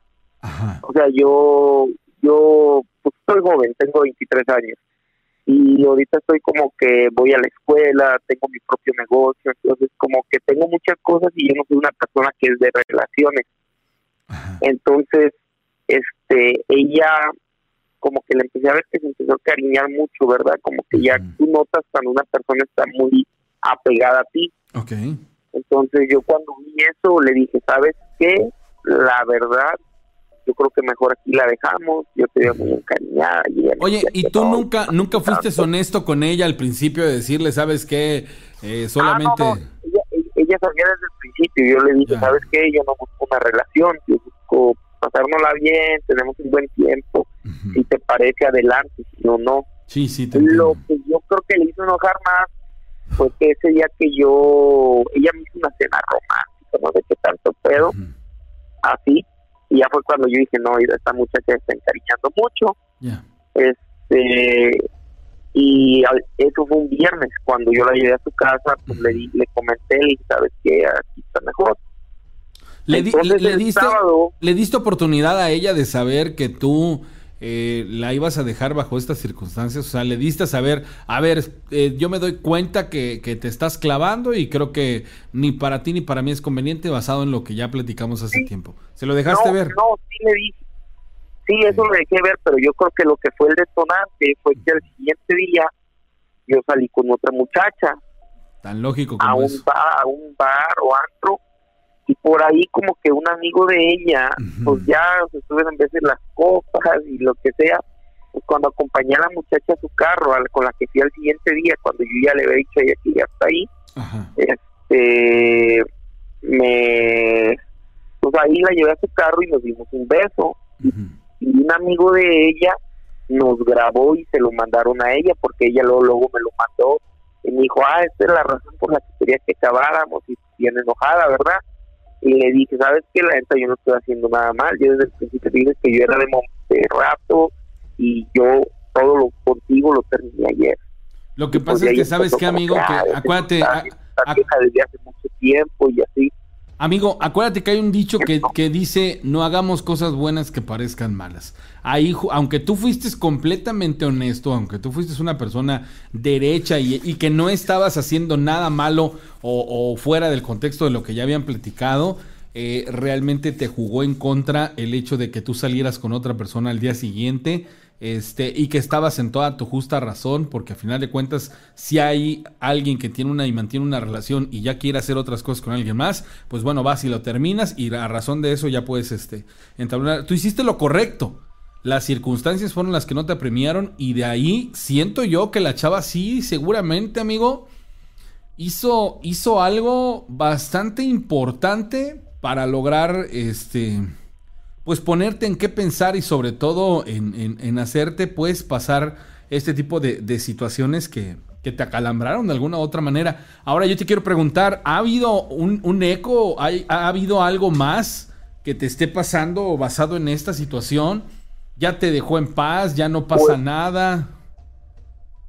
Ahorita ya se calmó mucho, o sea, ya no me ha pasado nada como en los últimos dos meses. Ajá no me ha pasado nada, este, de vez en cuando que se sube el muerto, pero yo siento que eso es algo común, ¿verdad? No fue, pero yo fui cuando fue que de todos los días fue como que pues no, esto no está bien.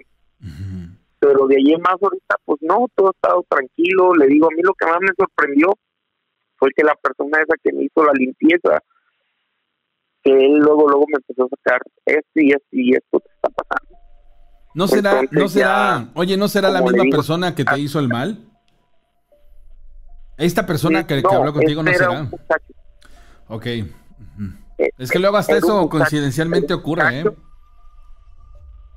No, no, este era un muchacho y él me dijo, viene de parte de, yo veo que ella tiene, creo que cuando me aventó las cartas, salió ella detrás de una, una conocida un rey o algo así, y él me dijo, ella tiene una tía y aquí ah, se ve que la tía sabe cómo estos movimientos él fue el que me el que me dijo verdad y ya como le digo yo luego después investigando preguntando pues somos de pueblos chicos de pueblos de 30 mil habitantes 40 mil o sea dicen pueblo chico infierno grande todo se sabe verdad entonces ya ahí preguntando y así fue como que dos tres millones ah no sí ella tiene una tía que es bruja y tiene una tía que es bruja así como seis siete personas me lo confirmaron y ya fue como que pues, para mí fue así de que no manches, o sea, no tener cuidado, tener cuidado de con quién este, se mete uno y también de que Oye, pero, les deja saber de ti pero Exactamente, tu, tu error fue platicarle de más, o sea, ese es el único error que cometiste. De ahí en fuera fuiste honesto. Y lo que aconteció después, pues te jugó chueco la, las circunstancias y bueno, pues ella no, no lo entendió en el tenor que tal vez tú se lo expusiste.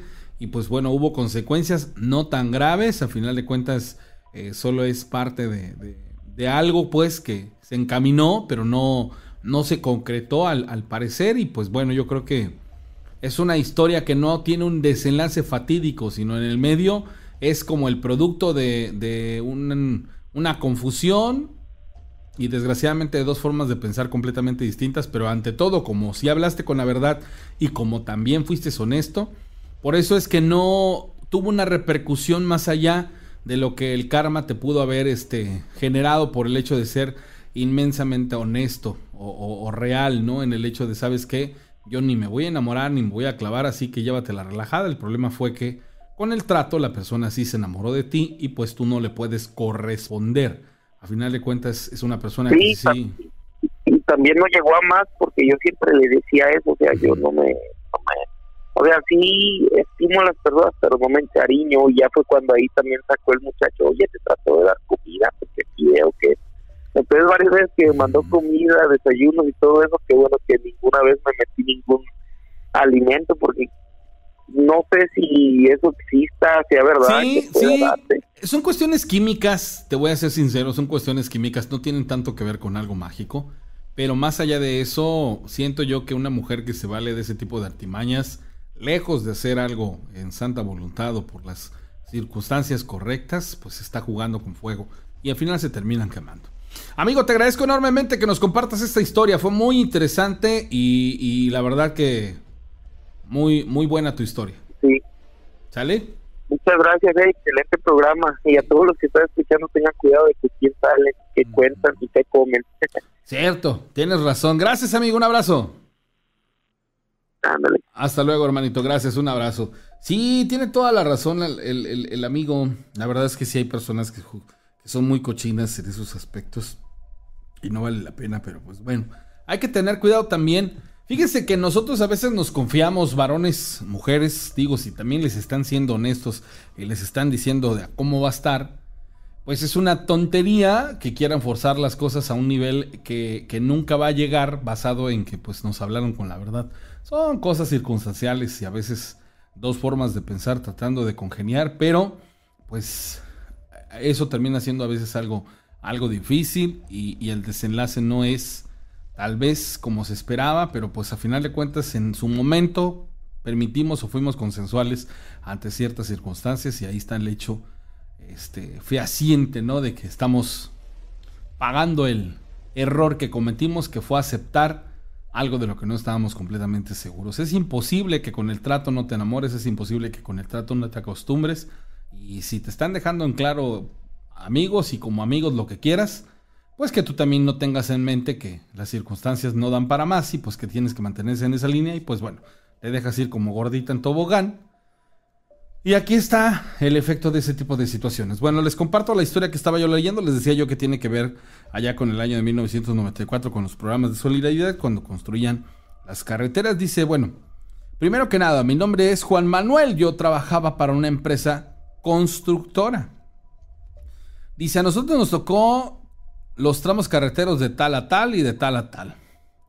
Dice, imagina que en medio de la nada construíamos una especie como de albergues en donde nos quedamos entre 50 y 90 personas que somos los que trabajábamos día y noche para construir de manera apresurada siempre grandes tramos carreteros. Y con, manera apresurada me, me refería a que teníamos proyectos que terminar en tiempo y forma. Por eso teníamos que avanzar como estaba estipulado.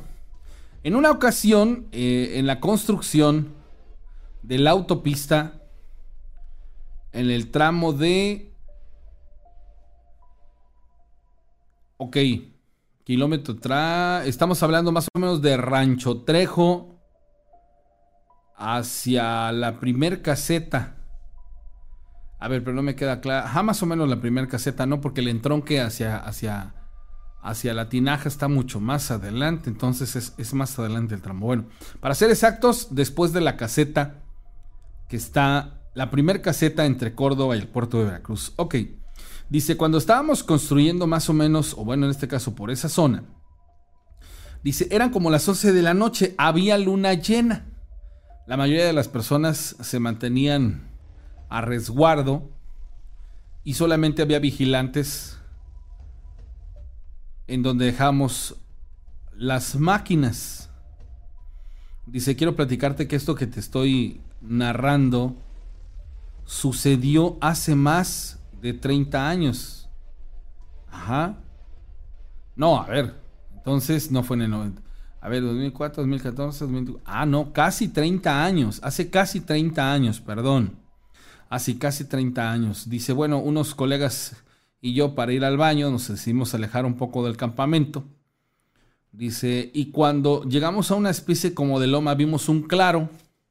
A lo lejos se alcanzaban a ver unas luces muy interesantes. Nosotros pensábamos que por el tipo de lugar en donde estábamos y en, la elevación que teníamos, alcanzábamos a ver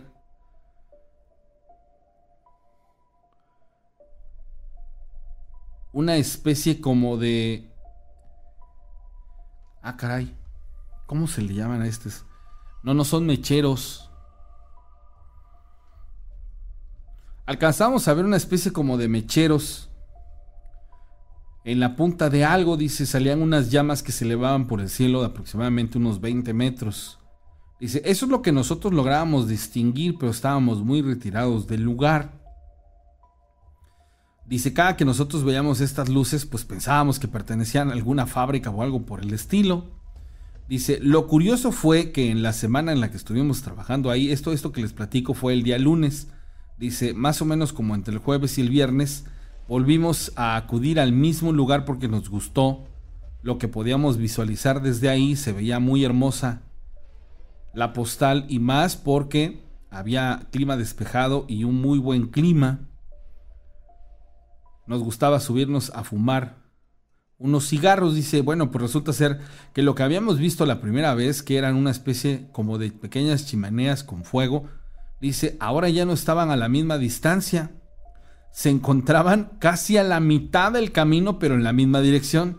Eso fue algo que a nosotros nos dejó boquiabiertos porque dijimos, ¿qué, qué es entonces? ¿Qué es eso que vemos? Porque primero lo vimos bien retirado, dice, y ahora miren, está aquí cercano. Dice, al pasar las semanas, regresamos al lugar, dice, y para nuestra sorpresa, ahora vimos exactamente lo mismo, pero a unos escasos dos o tres kilómetros. Alcanzábamos a ver atrás de una especie como de loma las puntas de algo que dejaban salir unas llamas, pero ahora eran constantes, de aproximadamente unos 4 o 5 metros de altura. Eso fue algo que nos super sorprendió.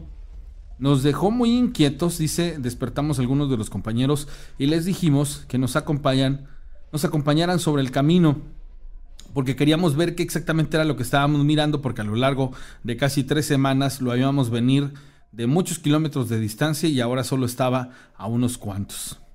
Dice, cada que nosotros llegábamos a un punto en donde decíamos, falta menos, dice, algo pasaba, pero lo empezábamos a ver lejos y lejos y cada vez más lejos. Siempre ocurría después de que ya sea que subiéramos alguna loma o que tuviéramos a bien perder de vista la punta de las flamas. Dice, después de caminar aproximadamente 45 minutos llegamos a la conclusión de que nunca llegaríamos a ese punto. En la última loma en la que estuvimos parados vimos y visualizamos que estaba más retirado de lo que, de lo que estaba desde el primer punto donde arrancamos. Dice, por tanto decidimos regresar y no, no pudimos nunca saber qué exactamente era lo que nosotros veíamos. Dice, al pasar el tiempo, cuando nosotros terminamos de trabajar en la zona, resulta ser que no nada más fuimos nosotros los que experimentamos esto. Hay otras personas que en sentido contrario a nosotros nos venían a encontrar porque se estaba construyendo desde dos puntos y ellos visualizaban exactamente lo mismo. Lo extraño dice que lo veían desde diferentes puntos, pero nunca pudimos saber qué exactamente es lo que mirábamos. Solo veíamos una especie como de, torres. No podíamos decir qué son o de qué eran. Y de esas torres salían unas llamas de aproximadamente unos 20 metros de alto. Esta es mi historia. Es algo muy confuso, muy extraño, pero ocurrió en el año de 1994. Dice, y esto en medio de la nada. Dice, la ventaja es que era un lugar plano y podíamos visualizar cosas como estas. Bueno, no, no les puedo yo decir o asegurar sobre qué tenor es este, este tipo de cosas, definitivamente. No puedo yo asegurarles absolutamente nada, pero tengo la loca, la loca idea de que más o menos pasando el entronque que agarras hacia la tinaja, que se convierte de pista en federal, kilómetros adelante del lado izquierdo se alcanza a ver, no sé si es una refinería o qué es pero eso es lo primero que se me vino a la mente. Nada más que ese es un lugar que está fijo. Y si estoy en lo correcto, ya está cercano a Paso del Toro. No sé, tal vez yo me estoy este, confundiendo. Dice María del Carmen Mata Castañeda, una mujer despechada no piensa las cosas y hace mucho daño. Sí. Quiere que les cuente yo algo muy, muy, muy interesante. Resulta ser que allá en la época medieval había dos grandes brujos. Merlín y en, aquel entonces también estaba este, Morgana, la bruja. Bueno, había hombre y había mujer. Resulta ser que en aquellos entonces, digo, y esto es para que lo investiguen en internet si quieren, o le pregunten a la persona que creen ustedes que les pueda orientar, porque yo a final de cuentas, cuando a mí me lo platicaron, sí me, fui a, a investigar bastante sobre esto y fue muy interesante. Resulta ser que en aquellos entonces había estos dos brujos, hombre y mujer. Y en una época en donde las mujeres se reunían, mujeres que gozaban de tener, pues digamos así como que en común estos dotes o dones, se reunían para hablar acerca de cuestiones pues como del tinte de brujería y todo este rollo, ¿no? Ah, bueno, pues se dieron cuenta quienes pertenecían a una corriente en particular y que pues en aquellos años era dominante ante la sociedad, que las mujeres con poder vendrían a, vendrían a representar un problema para ese control, el control de la borregada, y mandaron a, a desterrar el conocimiento de las cuestiones de brujería de las mujeres por considerarlas un peligro para este dogma. Y entonces es por eso que ciertos aspectos de ese dogma solo se practican por hombres, pero antes había esa ambigüedad o había esa oportunidad. Son cosas, les digo, muy delicadonas en ciertos aspectos porque podemos herir susceptibilidades y sobre todo porque hay gente que es muy clavada en este tipo de tenores, pero quiero yo disfrazarlo y hablarlo de esta manera, pero busquen ustedes un poco de información acerca de eso, les va a llamar mucho la atención y verán que antes la mujer representaba en cuestiones de brujería este, una, una realidad bien adversa para el control de la borregada. Sin embargo, tiene que ver con lo que decía este, nuestra amiga María del, del Carmen Mata Castañeda, y es que una mujer despechada no piensa y es capaz de hacer mucho daño, y eso es una realidad. Dice Aguilucho Durán, gracias Rosy, saludos. Andaba por Sacramento, acabé de llegar. Judith Flores Yacotu, saludos cordiales al Aguilucho. Jesús Méndez dice Rana, saludos desde Los Ángeles, California. Vientos. Truchax con los vivos, dice Desgraciadamente sí hay personas, pero ¿cómo saber que una persona puede reaccionar así y hacer maldades? Desgraciadamente, mm, mm. les voy a decir una cosa que, él mencionó y que esto es como que a, valorar. Si ustedes se dan cuenta, no tuvo un efecto en él más allá de lo que experimentó, ¿no? De alguna u otra manera, pues tenía que experimentarlo porque se lo estaban encaminando o encauzando. Pero también entendamos que como él fue claro, honesto y habló con la verdad, eh, no había pues algo que recriminarle a cuestiones eh, karmáticas, o sea, no hizo, no engañó a la persona, entonces al no engañarla realmente era una obsesión por parte de la otra persona de que las cosas fueran a su modo y no de a como ya se habían este, estipulado, entonces ahí había un error, esta persona había cruzado la línea, pero en todo momento es responsable de sus actos. Dice... Estamos en la recta final. Vientos, gracias. Carrales, vientos. Flor Warrior, gracias por el segundo like. Dice, es la refinería de Cotaxtla. Es rumbo a Veracruz. Ah, mira, muy seguramente entonces. Saludos a Carrales, buenas noches, ¿cómo están? Dice J.A. Mex, saludos, buenos días. Estamos en estos instantes conectadísimos. Sale, ya son las 1 de la mañana, 49 minutos, y pues prácticamente estamos terminando ya el, prácticamente el programa. Les reitero que me gustaría muchísimo que se sumaran a la colecta de juguetes, esta segunda colecta de juguetes. Les comparto el eh, eh, este video y ojalá y este, pues bueno, comiencen ya a considerarlo porque precisamente por eso lo estoy haciendo con mucha, mucha antelación. Tengo una idea y espero poderla desarrollar. A ver, les platico terminando el video.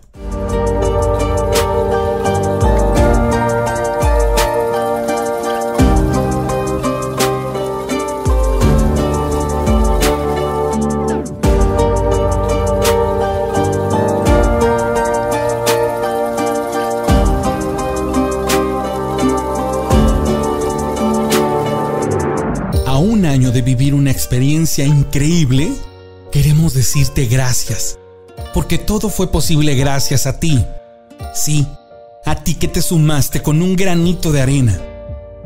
Este año, queremos volver y dibujar más sonrisas. Permítenos ser emisarios de alegrías para todos esos niños y niñas que viven con la ilusión de tener entre sus manos un juguete. Súmate a la colecta de juguetes nuevos y usados en buen estado y hagamos lo posible.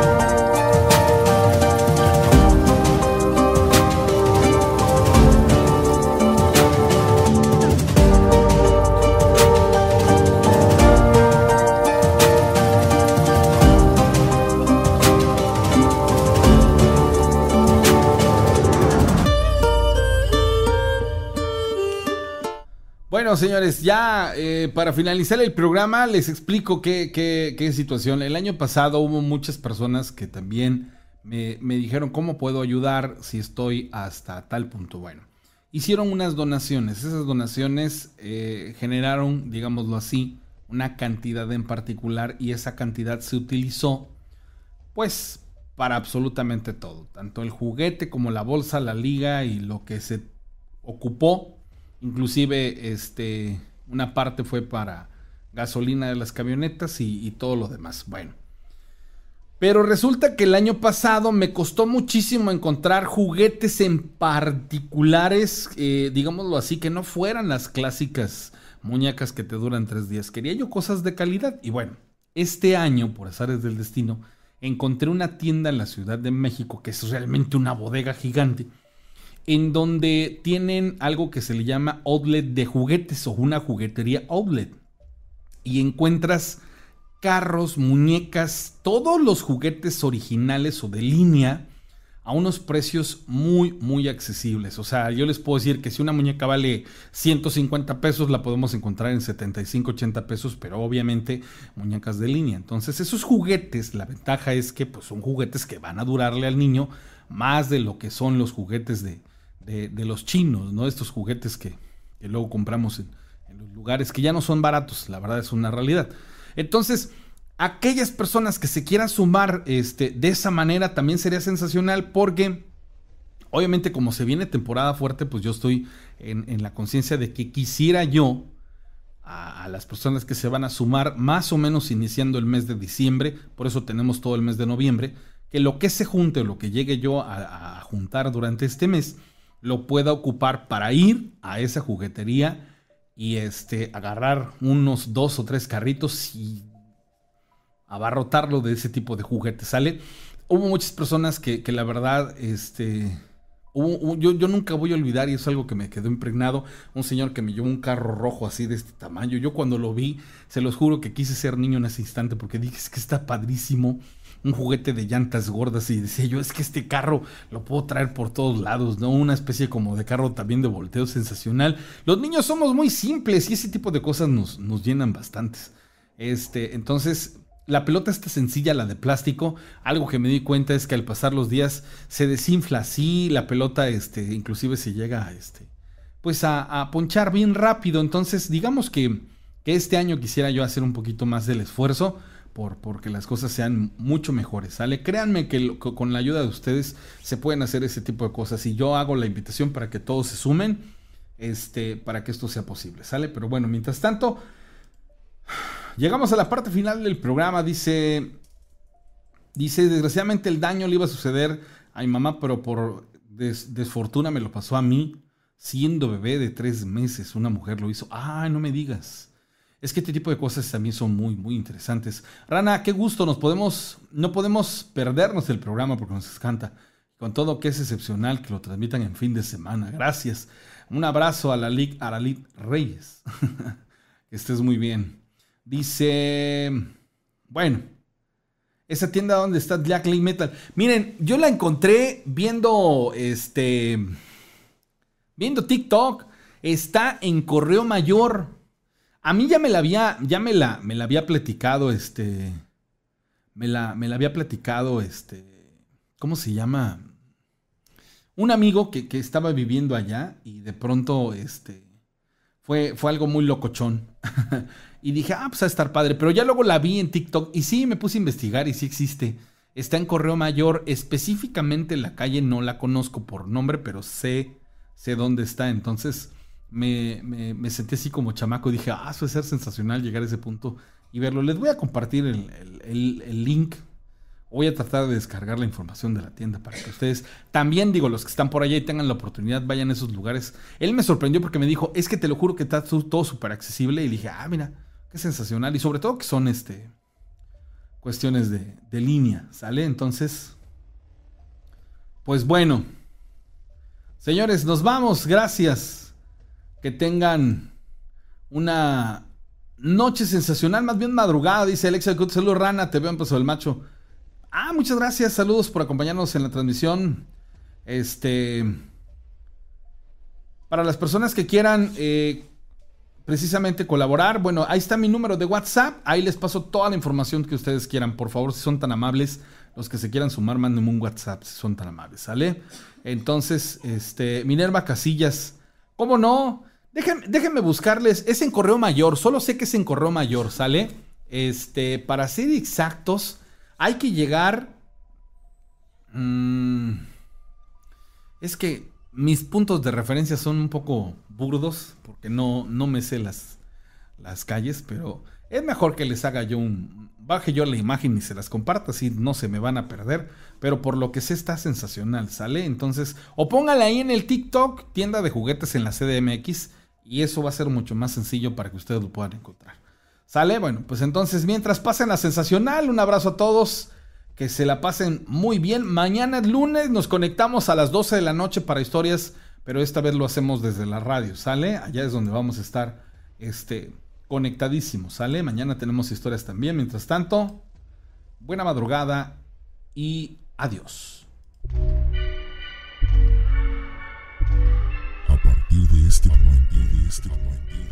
Los portales de la dimensión desconocida.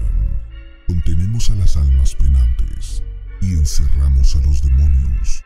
Hasta la próxima emisión. Historias de miedo. Novena temporada. temporada.